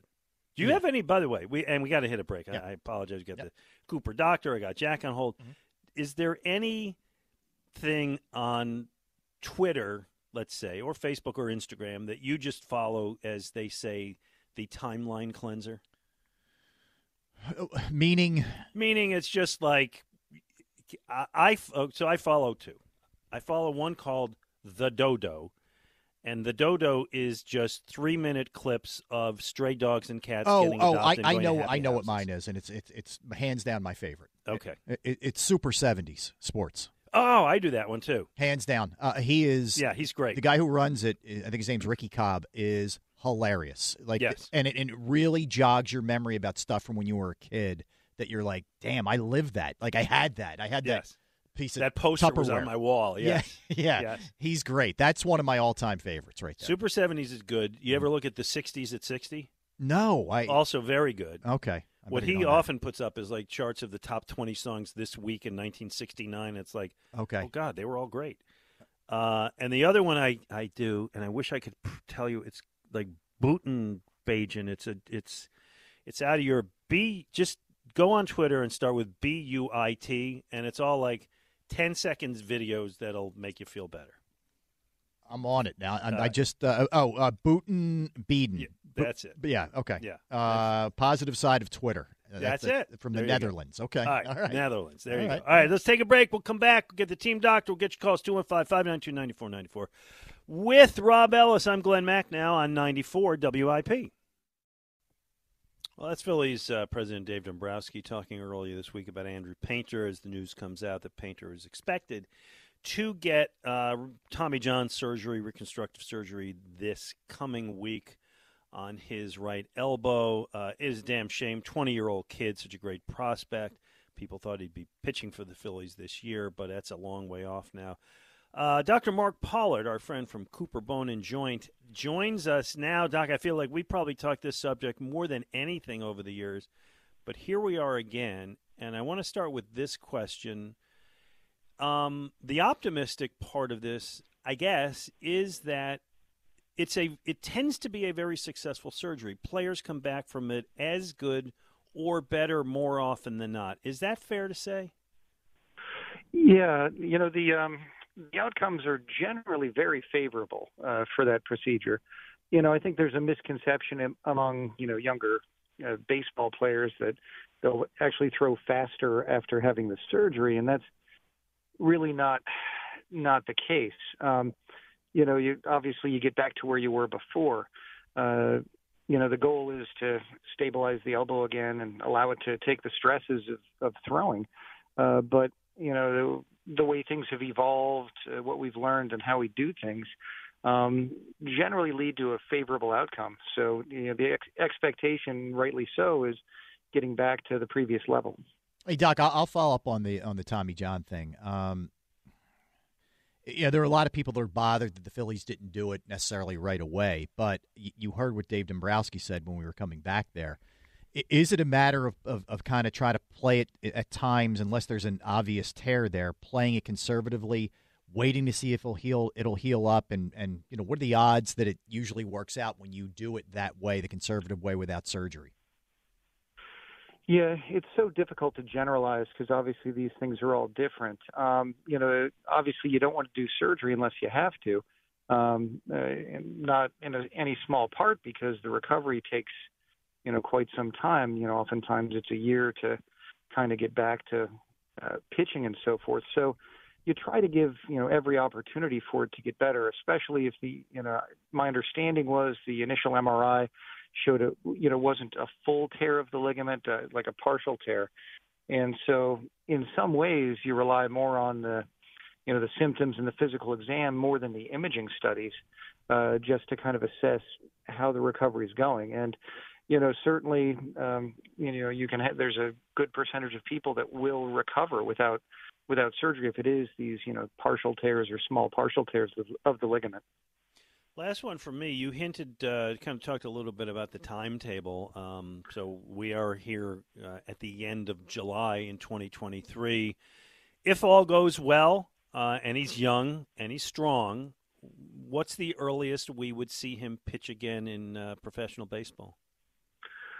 Uh, you know, again, that's kind of a sl- slippery question. Um, you know, obviously pitchers take longer than other uh, potentially other position players to get back to it, just because you know their uh, ulnar collateral ligaments are stressed so uniquely in what they what they have to do. Um, you know, generally the thought is, you know, anywhere between nine and 18 months. Um, and everybody comes back differently. And I know we've talked before, you know, the recovery from a surgery is not just the biology of the you know the ligament graft healing in the tissues um, maturing and things like that, but uh, also is the you know the muscle, the timing, the nerves, uh, you know the other intangibles kind of coming back, and that's not uniform from person to person. So that's why it's so difficult to uh, make a blanket statement of how many months it will be. Uh, Dr. Mark Pollard, it is always a pleasure. Enjoy the rest of the weekend. We look forward to talking to you soon, my friend. All right, great. Thanks so much. Have a good right, day. Thanks, so thanks much. Doc.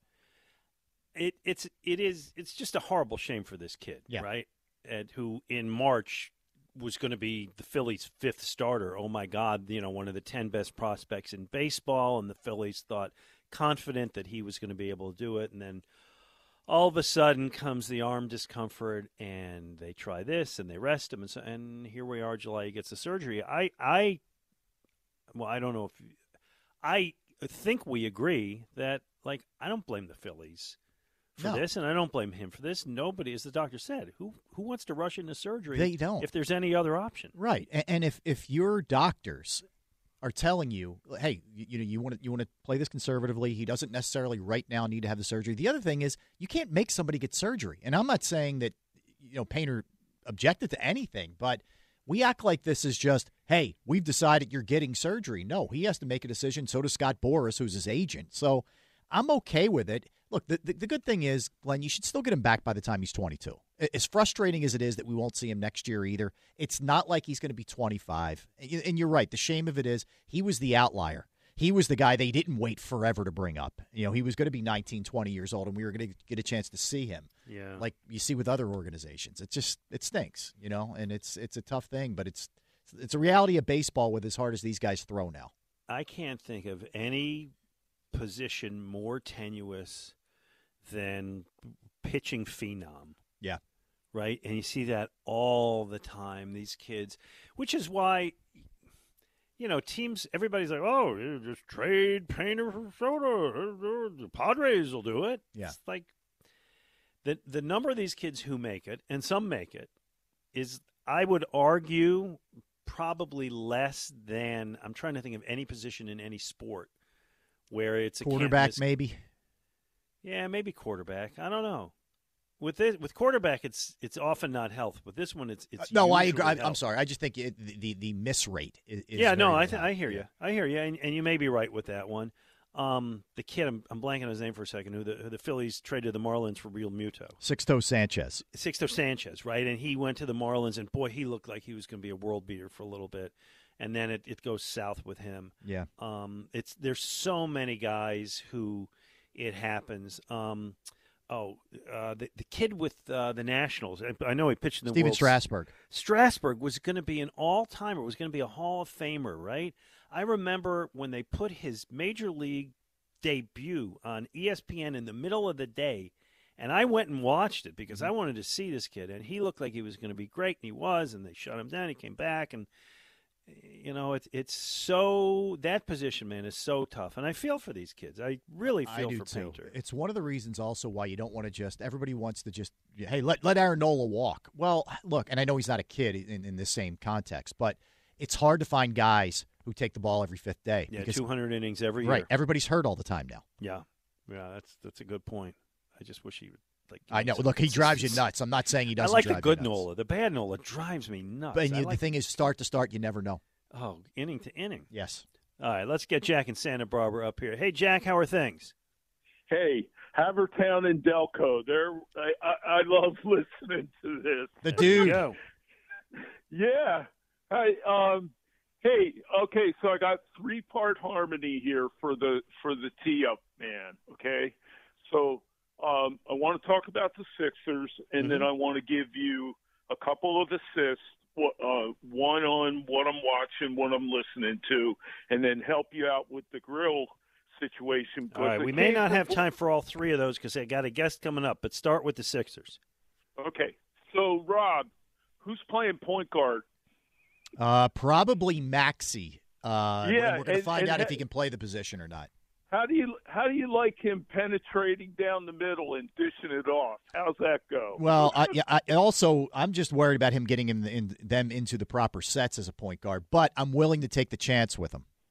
All right, I am. All right, all right. Well, I, I wanted your feedback on that because we Yeah. always talk Yeah. Sixers. So, so Glen, what you're watching and and what you want to listen to. Yes. Um, Dana Goodyear writes for the New Yorker.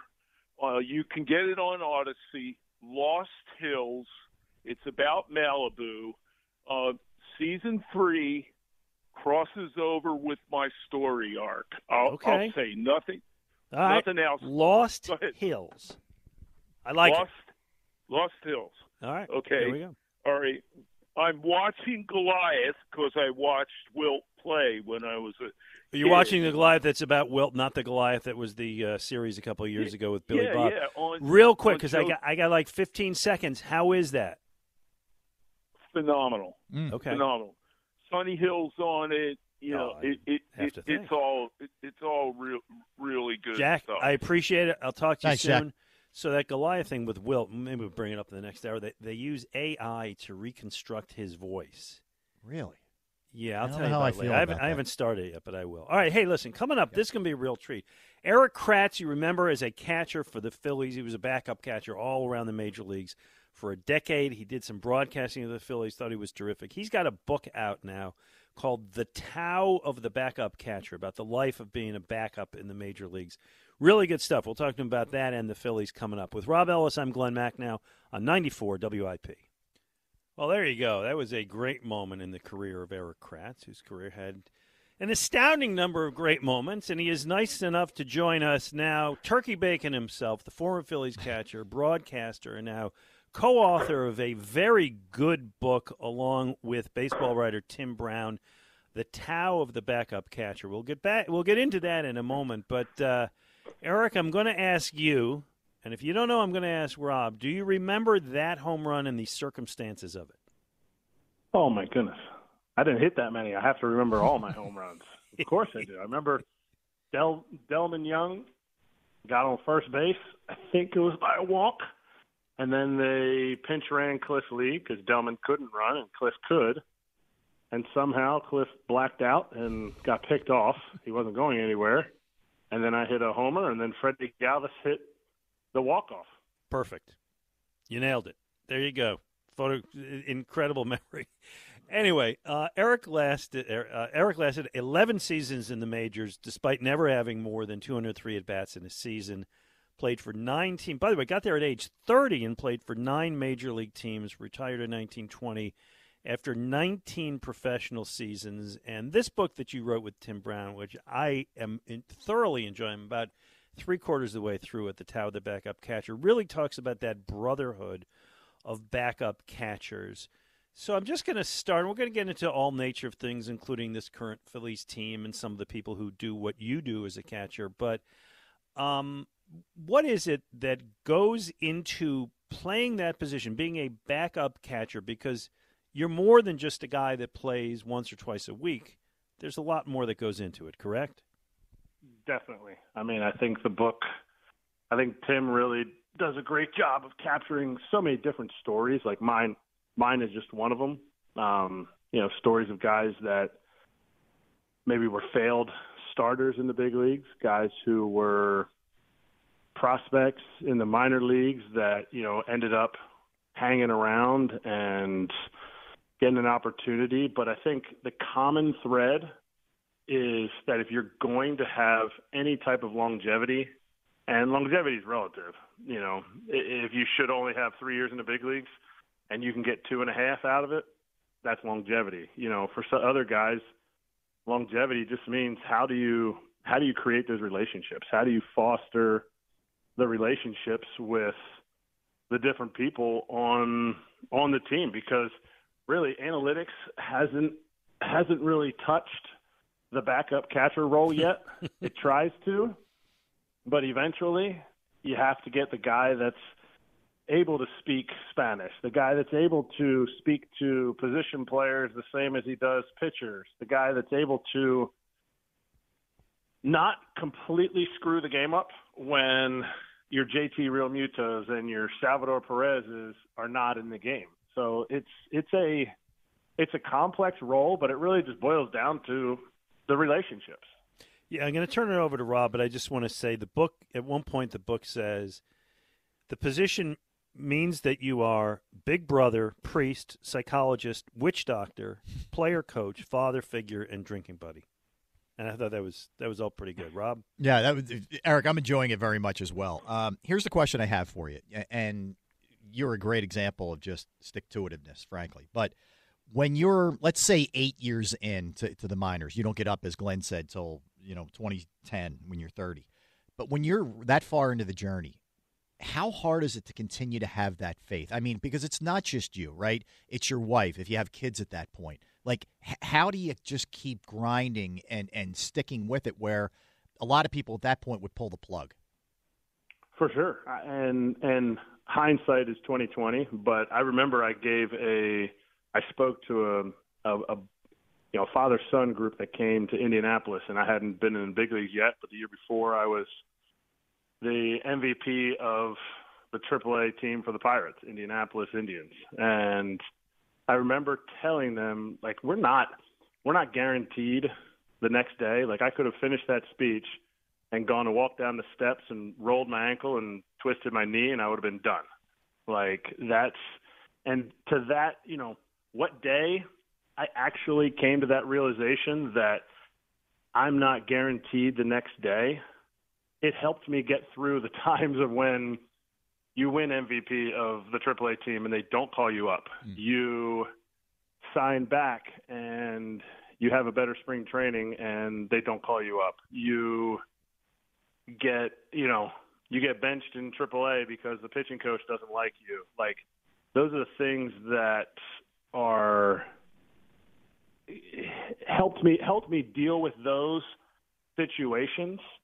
And if you would have told me at the beginning of those 8 years that all that stuff would have happened but not told me the outcome that I would have made the big leagues for parts of 11 years I would have been like no shot. I'm ending this now. So it's a hmm. good thing. I was ignorant.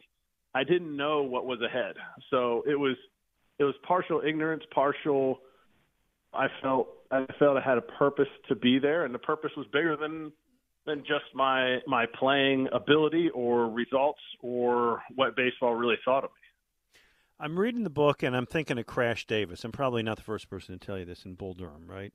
Uh, and oh, yeah. two things. One, talking about how you know you get to the major leagues and the balls are clean and there's somebody to carry your bags and you get your own hotel room, and then also kind of and I don't want to jump the story here, but when it gets to the end, and the end is in his case because they want to call up a younger kid to see how he does, and he's of a certain age, and his future's behind him. Um, is that if I'm if I'm watching Bull Durham, am I seeing the Erik Kratz story? No, no. No, I always tell people. I always tell people, Crash Davis sucked. I was really good. No, and then and then people were like, "Well, no, no, you had kind of the same story." I was like, "No, he had 41 days in the big leagues. I got over six Yeah, years 10 of years. service. Yeah. I'm way, way better than him. Either that pension, or Mm-hmm. I just fooled him." Yeah, that, that's uh, that's to me what's amazing. And you're right; it's so complex the position that you play. It's not, an, you know, no disrespect to an outfielder or a first baseman. There's so much more that goes on with that spot, uh, in that position, and what you have to do. And you know, that's the hard part. I would think that it's not just, hey, can I just concentrate on my hitting or what we're doing this day? There's a lot of other stuff that goes on. Like, what's the craziest thing, Erik, that went on for you sitting out in a bullpen, either in the minors or the majors? Something just weird that you can tell us on the air. Something weird. Weird, uh, maybe you know, I don't know, racy, or whatever. Something as long as we So- keep it clean. So the something clean. Mm-hmm. The the story that comes to mind right away is one team I played for. The guy's still playing, so I don't want to embarrass him. But team I played for in the minor leagues, they would play they would play hacky sack. I don't know if you guys remember Yep. hacky sack, but Oh, sure. Very much. you know, they would they would kick it around in a bullpen for the first inning. And one of our relievers was kicking it around and this bullpen was totally isolated. Normally you can go down underneath the stands or you know, there's a way to go out through. This one was completely isolated, completely locked locked in. So if you had to go to the bathroom or something, you had to go back across the field in between innings. Oof. Well, they're kicking, they're kicking, and the one kid just goes to take kind of a normal kick, kind of an inside out kick, and he tears his MCL in his right knee, and he feels it pop. And so he has to sit down in the bullpen till the seventh or eighth inning when they finally get a like a cart to cart him in the middle in between innings. And by that time, his knee had just swollen up so bad he couldn't even bend it. Like stupid relievers.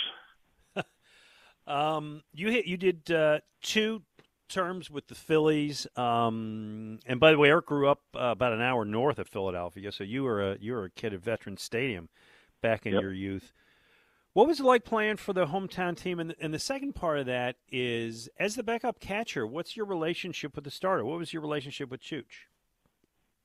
Well, first, playing for the Phillies was something that when they offered me the contract, in the off season, the minor league contract, I remember thinking, "Wow, this is unbelievable! I get to play for my hometown, a team that I grew up watching." And I remember thinking, I still have to think, like, is this a good opportunity? Fortunately, I did accept that position, and you know, I went to AAA, got called up in September that first year in 11, and I'll never forget sitting on the bench. I was sitting at the end of the bench at the the entrance that goes to the right side of the dugout if you're looking out the field.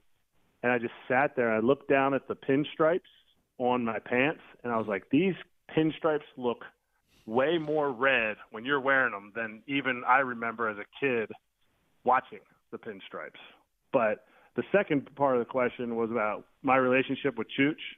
Yeah. I can say to this day, he is my favorite catcher and teammate that I've ever had. Oh wow! Like he is like if Philly fans knew Philly fans adore Carlos Ruiz, but if they knew what kind of person he was, like they would they would have him up there on the Mount Rushmore of Philly's Philly's fandom because he's just for, for instance the one time the one like month and a half two months that I was the starter when he had pulled his hamstring we lived next to each other we lived over in Haddonfield, and he was basically across the street.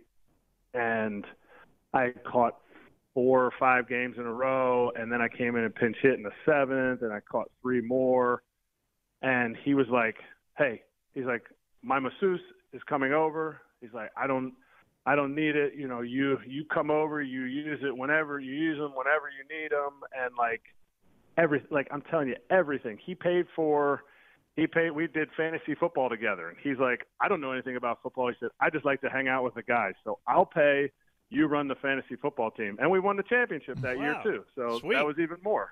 Yeah but chooch is unbelievable. And it was so great to reconnect with him at the world series last year. I found out he was going to be in the in the stadium. And so we we reconnected and he's a guy that's just an amazing amazing friend and teammate That's very cool, Erik. Uh, let me ask you, you. One of the things you, you mentioned early, the, and you, it was really great the way you guys, you and Tim Brown, did an awesome job, sort of grabbing people with the early part of the book. Um, but give me that moment for you when you finally made it, when you finally got that call up, um, which was July seventeenth of twenty ten.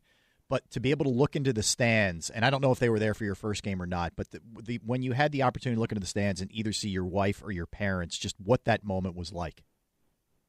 It was so satisfying for the fact that the night before I didn't play, and I remember sitting in the bullpen going, thinking to myself, like, there's no different feeling. Like, I thought there would be some type of like different feeling in the sense of, wow, I made it. Like, this is it.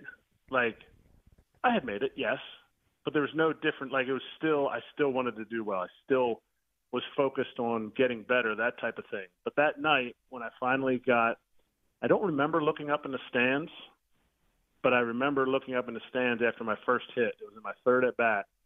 And I remember seeing my wife and I remember seeing my dad start to tear up.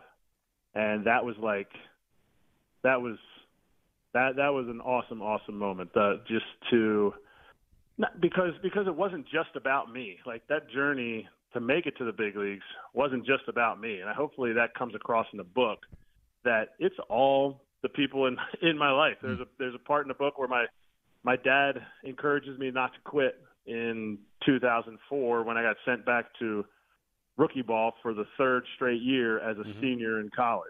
And there's also a time later on in my career where my dad's like, "You have two kids now, and you're still not in the big leagues. Like what? Like what's the plan? You know." So there's there's different times when different people, or even the same people, had had differing advice, and it was all good. Like it was it was great in those moments to have those people and to know that they were supporting me. And obviously, my wife. I mean, she's she's half the book. So well, the chapter the chapter about what wives go through in your situation, right? You Yep. have the apartment, and then you got to get a new apartment. You got to get the kids in school. You got to find daycare, and you got, it's like that part was was terrific. Uh, we have just another minute or two. We're with Erik Kratz, who everybody remembers from his years with the Phillies. uh, and has written a ter- terrific book with Tim Brown called The Tao of the Backup Catcher. So you um, played, if I am correct, in order maybe, with the Pirates, the Phillies, Toronto, the Royals, back to the Phillies, Houston, the Pirates again, the Yankees, Milwaukee. Uh, and by the way, I once I saw a clip of Milwaukee where a bunch of fans were all wearing your jerseys from all these teams. Yep. That was cool. Yep. San Francisco, Tampa, and then the Yankees. That doesn't include the major, the minor league stops. Am I the first person to tell you that you are like my favorite go-to for Immaculate Grid? You are not the first person, but it's okay because I'm hoping Immaculate Grid is going to start doing sponsorships because I am. If you if you go for just the names, eh, nobody's going to ever put me. If you're going for rarity score, absolutely, I am. I am your guy. You're Me- golden. Me, Yangervis Solarte, and Abraham Almonte are are just absolute immaculate grid legends. Obviously Edwin Jackson too, but I always tell people Edwin Jackson always gets so much credit because he played for 13 different organizations. I played for 14 different organizations, but just not all in the big leagues. Yeah. Uh, Erik, let me ask your present day. Um, it's been a little bit of a struggle the last three games, and uh, you know you're, you're seeing a team that I think certainly can be a playoff team again and, and make a run again. But just give me your overall impressions of what's happening with this Phillies club. I think it's. I think you know, on the surface, you see the fact that the offense is kind of streaky. The offense is, you know, it was built to be this juggernaut of an offense, and when you build a juggernaut offense from free agents, it's hard. You see it in in Castellanos. Nick came in last year and and struggled with kind of the similar things that that Trea struggled with in, in their own way, chasing out of the zone more than they normally would. Those are those are the surface things. But what I see is Philly fans need to appreciate the fact that Rhys Hoskins is not in the lineup right now because he had a huge, huge role. Whether Philly fans liked his streakiness or not, he had a huge productive role. And to me, I would love to see Rhys come back on a year on a year deal to re reestablish his value. But for the rest of the season, the Phillies are trending so upward. It's like a little dip in the a little dip in the stock market right now. Three games. I mean, the first loss in Milwaukee, that one that one was tough. You know, you don't make one play and Yeah. and it kind of snowballs. Um, the last game, look, you you face a Cy Young Award winner. You don't make him look like a Cy Young Award winner. He is a Cy Young Award winner, and so that was what it was. And you go into Cleveland, you, you need to do the right things to beat Cleveland. And I think, you know, a perfect throw by Myles Straw last night was kind of, you know, kind of got that momentum just stopped. It was you had the bases loaded loaded against Gavin Williams twice and didn't come back, but I see everything trending up. I see better at bats from Trea. I see better at bats from I mean, you see the normal standard Schwarber at bats where he's going to get on base and he's going to hit his dingers. But the thing I see is Brandon Marsh really taking his walks and Stott and Bohm coming up in big situations, hitting pitches to parts of the ballpark that they normally don't. Stott really able to barrel up some fastballs, which is making him more lethal, and Bohm being able to pull a right-handed hitter. I mean, a right-handed pitcher.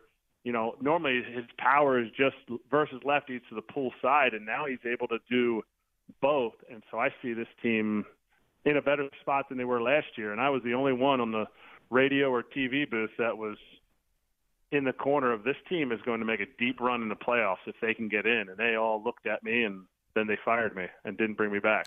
Well, I will just say I, did, I really and and uh, Rob and I talked about this before the show. We really enjoyed you as a broadcaster. Would love to see you back doing that. Last question from me. The one name you didn't bring up, I'm assuming it's your favorite guy on the team, is Garrett Stubbs. I mean, he he, if if this book ever has a second edition, he would seem to be perfect for some of those stories.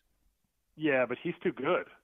He's too good to be a backup. That's that's his issue. I said, if you keep getting hits, you're going to get traded, and then you're going to have to go and catch every day. And I don't know that you want that. He's like, wait, no, I don't want to get traded, but I'd love to catch every day. He he has the he has the best best mentality for the position. Yeah. He is ultra competitive. You never go out. You never watch a game where you're like, man, Dubs just doesn't have the energy. No, he's out there every. He puts together tough at bats against lefties. He can lay a bunt down when needed. He turns the lineup over, and he's productive. Like you, you, you put any player in a role where you play once every seven days, maybe a pinch hit here or there in between there, and you're not going to get much production out of him. And you could not ask for more production out of Stubbsy. And the guy wins. When he's out there, they win. Like, and you don't even see JT go out to one with the pitchers in between those days. You talk to any starting pitcher, I mean, starting catcher, and that is a huge, huge value. Like, you don't have to do anything. You don't have to get ready to pinch hit. That is a full day off, and you are locked and loaded to play the next four or five in a row again. Well, Erik Kratz, it, it is a pleasure uh, catching up and talking with you today. And uh, both Rob and I are really enjoying the Tao of the backup catcher. Tim Brown, terrific writer. The, the, the book is really well written. Uh, that tells the story of Erik Kratz and dozens and dozens of other backup catchers, the fraternity thereof. Hey, thanks so much. Really nice to talk to you. Glen, Rob, I appreciate it for having me on. All right, Thanks, good luck with the book. There you go, Erik Thank you. Kratz. Uh, very nice guy, very good book. All I can't say enough good things about it. Yeah, it really takes you into that world, that life, and and just how you know what it what it really everything you cut everything else away, Glen. It's a love of the game. You got to love the game to do it as long as he did, and not have the opportunity for as long as he did. I mean, think about it. He said his dad, his dad saying to him, like, "Dude, what's going on here? You got two kids. You're Yeah. still not up in the big leagues," and he stuck with it. it it's a lot of Got a perseverance. decade out of it. Man. Yeah, incredible. That's pretty good. There's a great line from Jim Bouton, uh, who wrote Ball 4, Mm. which was like the first baseball book I ever read as a kid. Boy, talking about getting disillusioned. But Jim Bouton wrote a line that said, if I'm going to get pretty close to what it said, it said, You spend uh, most of your life gripping a baseball, and then in the end, it turns out that it was the other way around all the time. Wow. And I just thought, like, that's got to be it, right? It's deep. Yeah, that's pretty good. All right. 215 592 9494. Um, we'll come back. You want to call in? We'd love to talk to you. We got a little bit of time before we go to um, Go Birds Radio, I'm assuming, today at 1 o'clock? Yes. Right. Okay, there you go. Uh, so Rob Ellis is in for Mike Sielski, 215 592 9494 on 94 WIP. Well, first of all, it was nice of uh, Whitey to do provide the musical accompaniment to that clip. You I- didn't know he could do that. Yeah. no, I didn't know the Phillies used to do that. Um, all right, to my line of thinking, there is one absolute Hall of Famer uh, in that last clip. You know who it was? I think there's two, Well, the one is Harry Kalas. and the other one's Whitey Well, yeah, playing the playing the playing the playing your instrumental. So, um, eh, maybe we should have brought this up earlier. It's a touchy topic. Actually, I'll, I'll, I'm on tomorrow with Jody McDonald. We'll Mm-hmm. discuss it a little more, but I, I'll we'll get your take on it. Tomorrow is the Hall of Fame day in Cooperstown. Fred McGriff being inducted. Uh, John Lowe, who's a guy who worked here in Philadelphia, who covered baseball. I knew him in Detroit for a long time. Gets in as the writer. And former Philly Cardinal, Blue Jay, Red Scott Rolen is getting in. Your thoughts, my friend? Uh, I, I think if you look at his numbers, Glen, you, you, there's a case to be made for sure that he deserves to be in the Hall of Fame. He was a great fielder, Gold Glove fielder, Rookie of the Year, MVP. He was in consideration a couple times. I think he finished as high as fourth, maybe something like that. Um, numbers are really, really good. But do I feel a tie to Scott Rolen? I don't. Do I feel any kind of sentiment, sentimentality towards him? Do I feel particularly good? No, no, I don't. Um, he at every turn, and he wasn't just quiet. I get that there's quiet people, but he was sullen and mopey and miserable at every every turn here. And I get it wasn't a great era. The late '90s were tough, um, but no, I mean, I, I do I feel particularly good about it? Not really. No, I don't feel any kind of connection to the guy whatsoever. Yeah, he spent um, most of seven years here. Um, one Rookie of the Year in 1997. Really did have some terrifically productive seasons with the Phillies, and maybe other than Mike Schmidt's the best defensive third baseman they've ever had. But it it was a bad era of Phillies baseball, and, and he was kind of part and parcel of it just being a disconnect. Now, you know, I I was in the in the clubhouse more then than I am today, which is I don't really get there these days, but I was back then. And it was a pretty unpleasant place and yes, he he did work his way out of town. Now, should we blame him for working his way out of town? The team was bad. They showed no interest in getting better. They said they didn't have the resources. It's a small market team, if you remember Bill Giles saying that. Mhm. But I never felt he was he was one of us. Um, and I I don't know. Maybe you and I same that share that same petty platform, but Well, I just I'm- think I'm- it's at, at some level it should be fun, you know, and it should be when when you're seeing a guy who's your best player in the face of your team at that. time, I mean, maybe you can make an argument Schilling was still till he got dealt, but whatever. I mean, either one of those two guys. But this is particularly for Rolen, and he just didn't want to be here. So how how are you supposed to feel as a fan of the team? When the guy wants to be anywhere else, I, I don't know how you react any differently. Like you recognize the talent, but if he doesn't want to be here, then good riddance. Same thing. That's why how I feel about Harden. So let me, yeah. Well, Harden's just passing through. Rolen Yeah. was again seven years here, Right. but let me ask you this: um, Will there be any Philly fans at Cooperstown wearing the Philly hat, cheering on Rolen? Because every time we've had one of ours get into any of the Hall of Fames, we show up, including, by the way, for Reggie White when he got in. Um, you know, in, into Canton, even though he had left here and gone on to win a Super Bowl in Green Bay. Um, I think yeah, but you, you bring up Reggie. I don't. I- think Reggie left uh, under much more understandable understandable circumstances with a with a carpet bagging owner who Yeah, well, wasn't going to pay offer him a anybody. Right. Well, the the greatest defensive player maybe in the game, and he wouldn't offer him a contract. Um, but do I think? Let me put it to you this way: on the Brian Dawkins scale of through the roof versus Uh-huh. you know whatever the bottom tier of the basement. Well, of this is the bottom tier, Uh, right? yeah, I think it'll. He there will be representation, but it will not be you know Rolen chants in the crowd. I I don't think so. I think you see a couple of scattered, smattered seventeen jerseys, but it won't be anything really heavy duty at all. Well, we're not going to be at Cooperstown. It, I'm No. sure it's going to be broadcast on the MLB network. I'm going to be looking for it, and I'm betting that we see fewer than five Phillies Rolen jerseys there. A lot of St. Louis ones, although he left that organization on bad terms too. Yeah. Uh, I think Toronto. He just kind of passed through Cincinnati. He closed out there, yeah, and that was more. I think he was, uh, you know, St. Louis. He was an Indiana kid, so I guess it would be St. Louis and Oh, Cincinnati. baseball heaven, which is again one of the reasons that like we never liked him. He left here and described St. Louis as baseball heaven. Yeah, I mean that's the other part of this thing. Look, look again. Do, do I think he's worthy? Yeah, probably. He probably is. But uh, Glen, the needle couldn't move less for me when it comes to Scott Rolen going in the Hall of Fame. I Like, think again tomorrow's show. I think I'm going to ask this question, but I, I'll I'll ask you now, and it'll give me about 22 hours to think about it. Name the any Philadelphia athlete slash sports figure, coach, GM, owner, who got into a Hall of Fame for major team sports, and we could care less. And I think that I mean I can't I can't think of another. We'll think about that between now and then. It's a great question. Um, man, you know it's weird. It, no football players. There's no football player that really comes to mind for me immediately. Um, I'm just trying Yeah, to think. we of, love 'em. Yeah, uh, I mean, the last one I think was is, was Harold Carmichael, right? It's the last Uh, yes. Eagle to get in. Yeah. Uh, long overdue. long and, overdue. I mean, we we love Harold. I don't think there's a basketball player or really a hockey player that, that spent uh, you know either the beginning of Yeah, their five career- year minimum. Yeah, I'm it's got to be. That's the thing. Like you know, guys are in and out of here. It's a different story. Peter Forsberg, who just celebrated a Right. birthday, was here for. We, He couldn't put his you know heel into the boot every second. the poor guy, yeah, his feet fell. And I'm not right. killing him. It just stunk for No, no, no, Flyers no, fans. no. Yeah. He, he tried his best. No, He no, did. that's not on him. No, I. Glen, I don't know that there's a comp to Rolen. I really don't. I mean, it's, I think it's a great question for you guys tomorrow. But I, I, off the top of my head, I can't really think of one. Yeah, it's a very petty day for you and I. By It- the way, It's all right. Sometimes you got to be petty. Man. ripping Josh Harris, ripping Rolen. Yeah. Well, People say, "Oh, sports talk radio is all negative." I go, "No, it's not. It's really not." Right. Like, well, today it is. It is. So, Sometimes it go. is.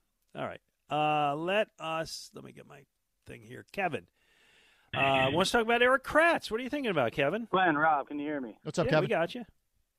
Hey, um, yeah, I'm about to just reverse what you just said about it, you know, or maybe just affirm it. It's negative. Uh, talking about Scott Rolen, and my blood starts to boil. That guy couldn't have cared less about this city, couldn't have cared less about the fan base, didn't show up, said he wasn't coming to his own Phillies Hall of Fame induction ceremony. So you know what that guy can do?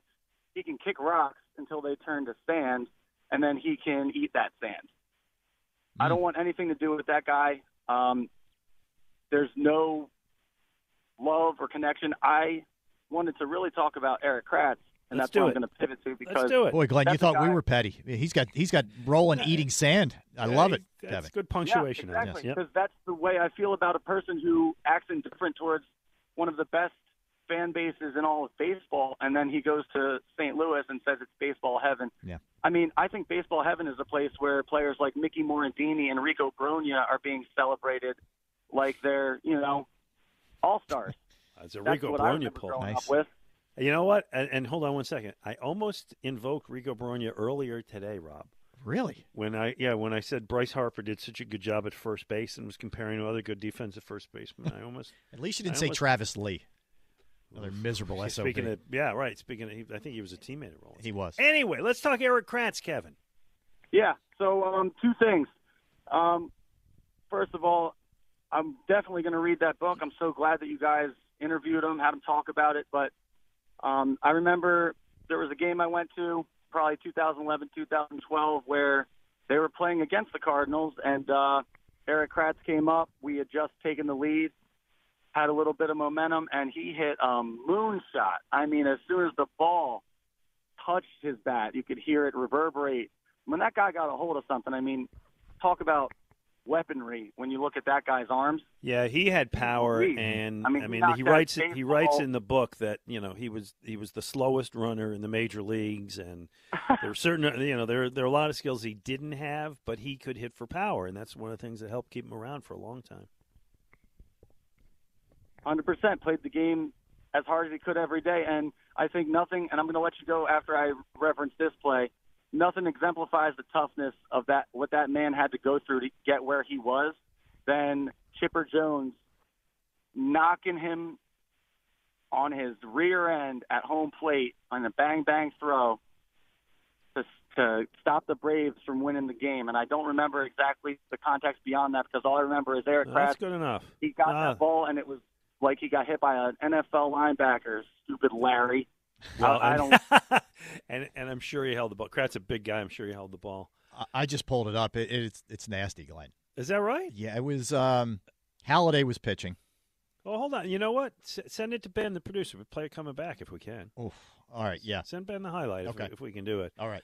So, did you miss those uh, those those uh, collisions at the plate? I do. Very Yeah. much so. Yeah, I- but I would imagine. We didn't ask Erik. I'm imagining catchers don't miss those.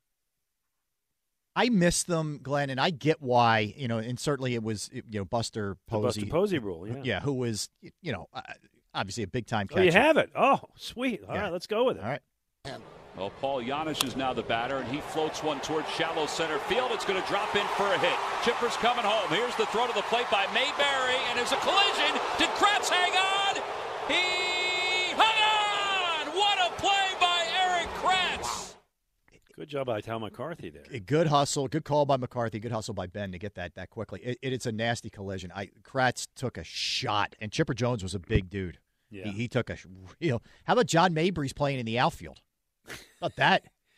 John Mayberry had like two weeks where he looked like he was going to be very good. Yes, he had the Dom Brown, except he was a good guy. Tom gave us Didn't six weeks. Cowboys. Mayberry gave us about two. Yeah, exactly. All right, let's take a break. We're sneaking a call if we uh, if you want to check in quickly.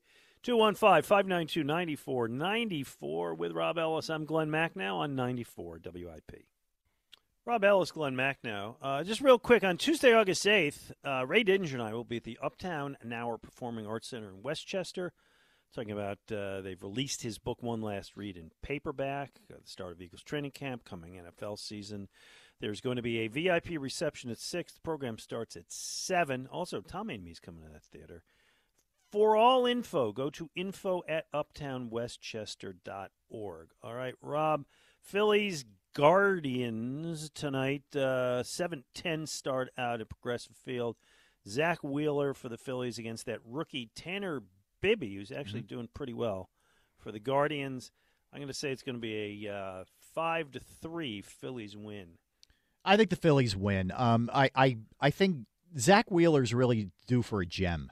You know, I mean, he he pitched pretty well uh, his last couple of outings. He went seven against the Padres, gave up three, six the previous against the Marlins, gave up three. Certainly not bad by any stretch. I think he's due to deal. This is not a good offensive team. It's not a team with a lot of power.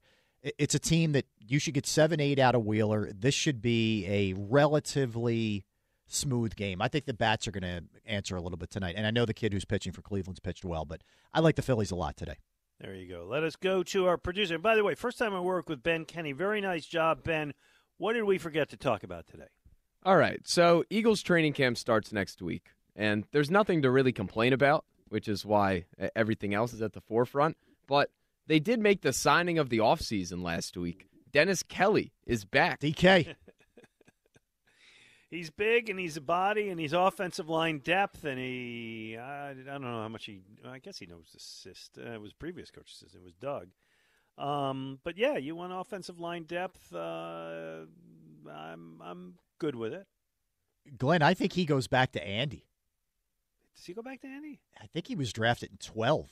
Wow. I think Okay. Andy was still here, believe it Yeah. or not. But it, it's yeah. I mean, look, there isn't anything this guy hasn't seen, right? I mean, we Right. we know that he's been around a very very long time. Yeah, he flexible, plays guard tackle. right. Yeah, he was uh he was 2012. They they actually traded him for Dorial Green Beckham or Beckham Green. Oh, is that remember that? Like Ugh. what a what a no, but remember he had like a great. Oh no, I'm thinking about somebody else. No, he had the body, you know, Yes. of Tarzan, and you know the rest. Uh, he just was he just couldn't play. Yeah, never could make it. Yep, yep, yep. All right, what else we got? I'm glad we were able to bring that name up again. That's the Yes. main point of bringing Kelly back. Sure.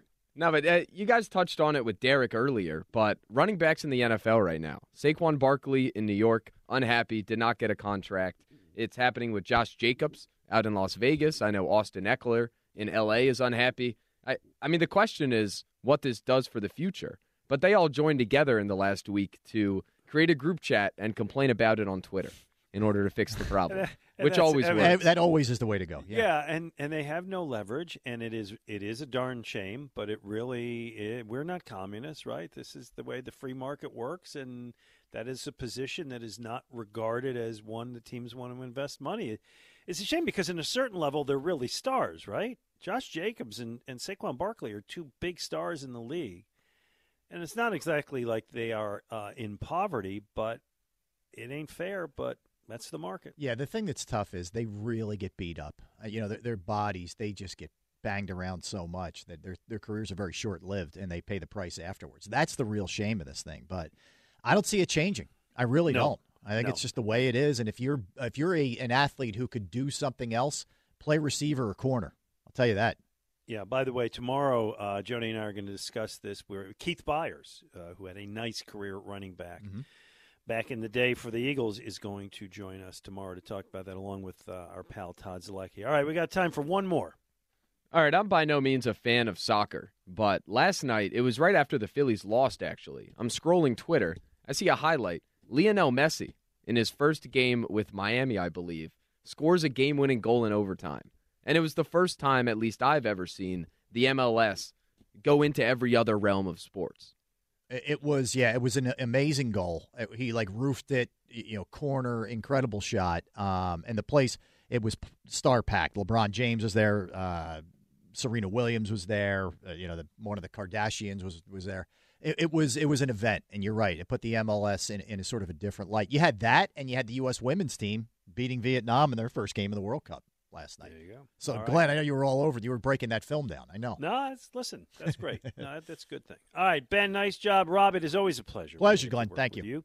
Uh, let us thank uh, Derrick Gunn, Rhea Hughes, and Erik Kratz for being our guest.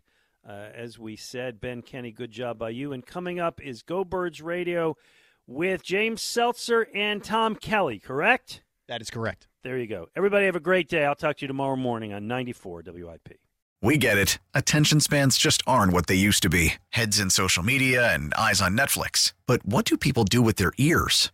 Well, for one, they're listening to audio. Americans spend 4.4 hours with audio every day. Oh, and you want the proof? Well, you just sat through this ad that's now approaching 30 seconds. What could you say to a potential customer in 30 seconds? Let Audacy put together a media plan tailor made for your unique marketing needs. Advertise with Audacy. Visit ads.audacy.com.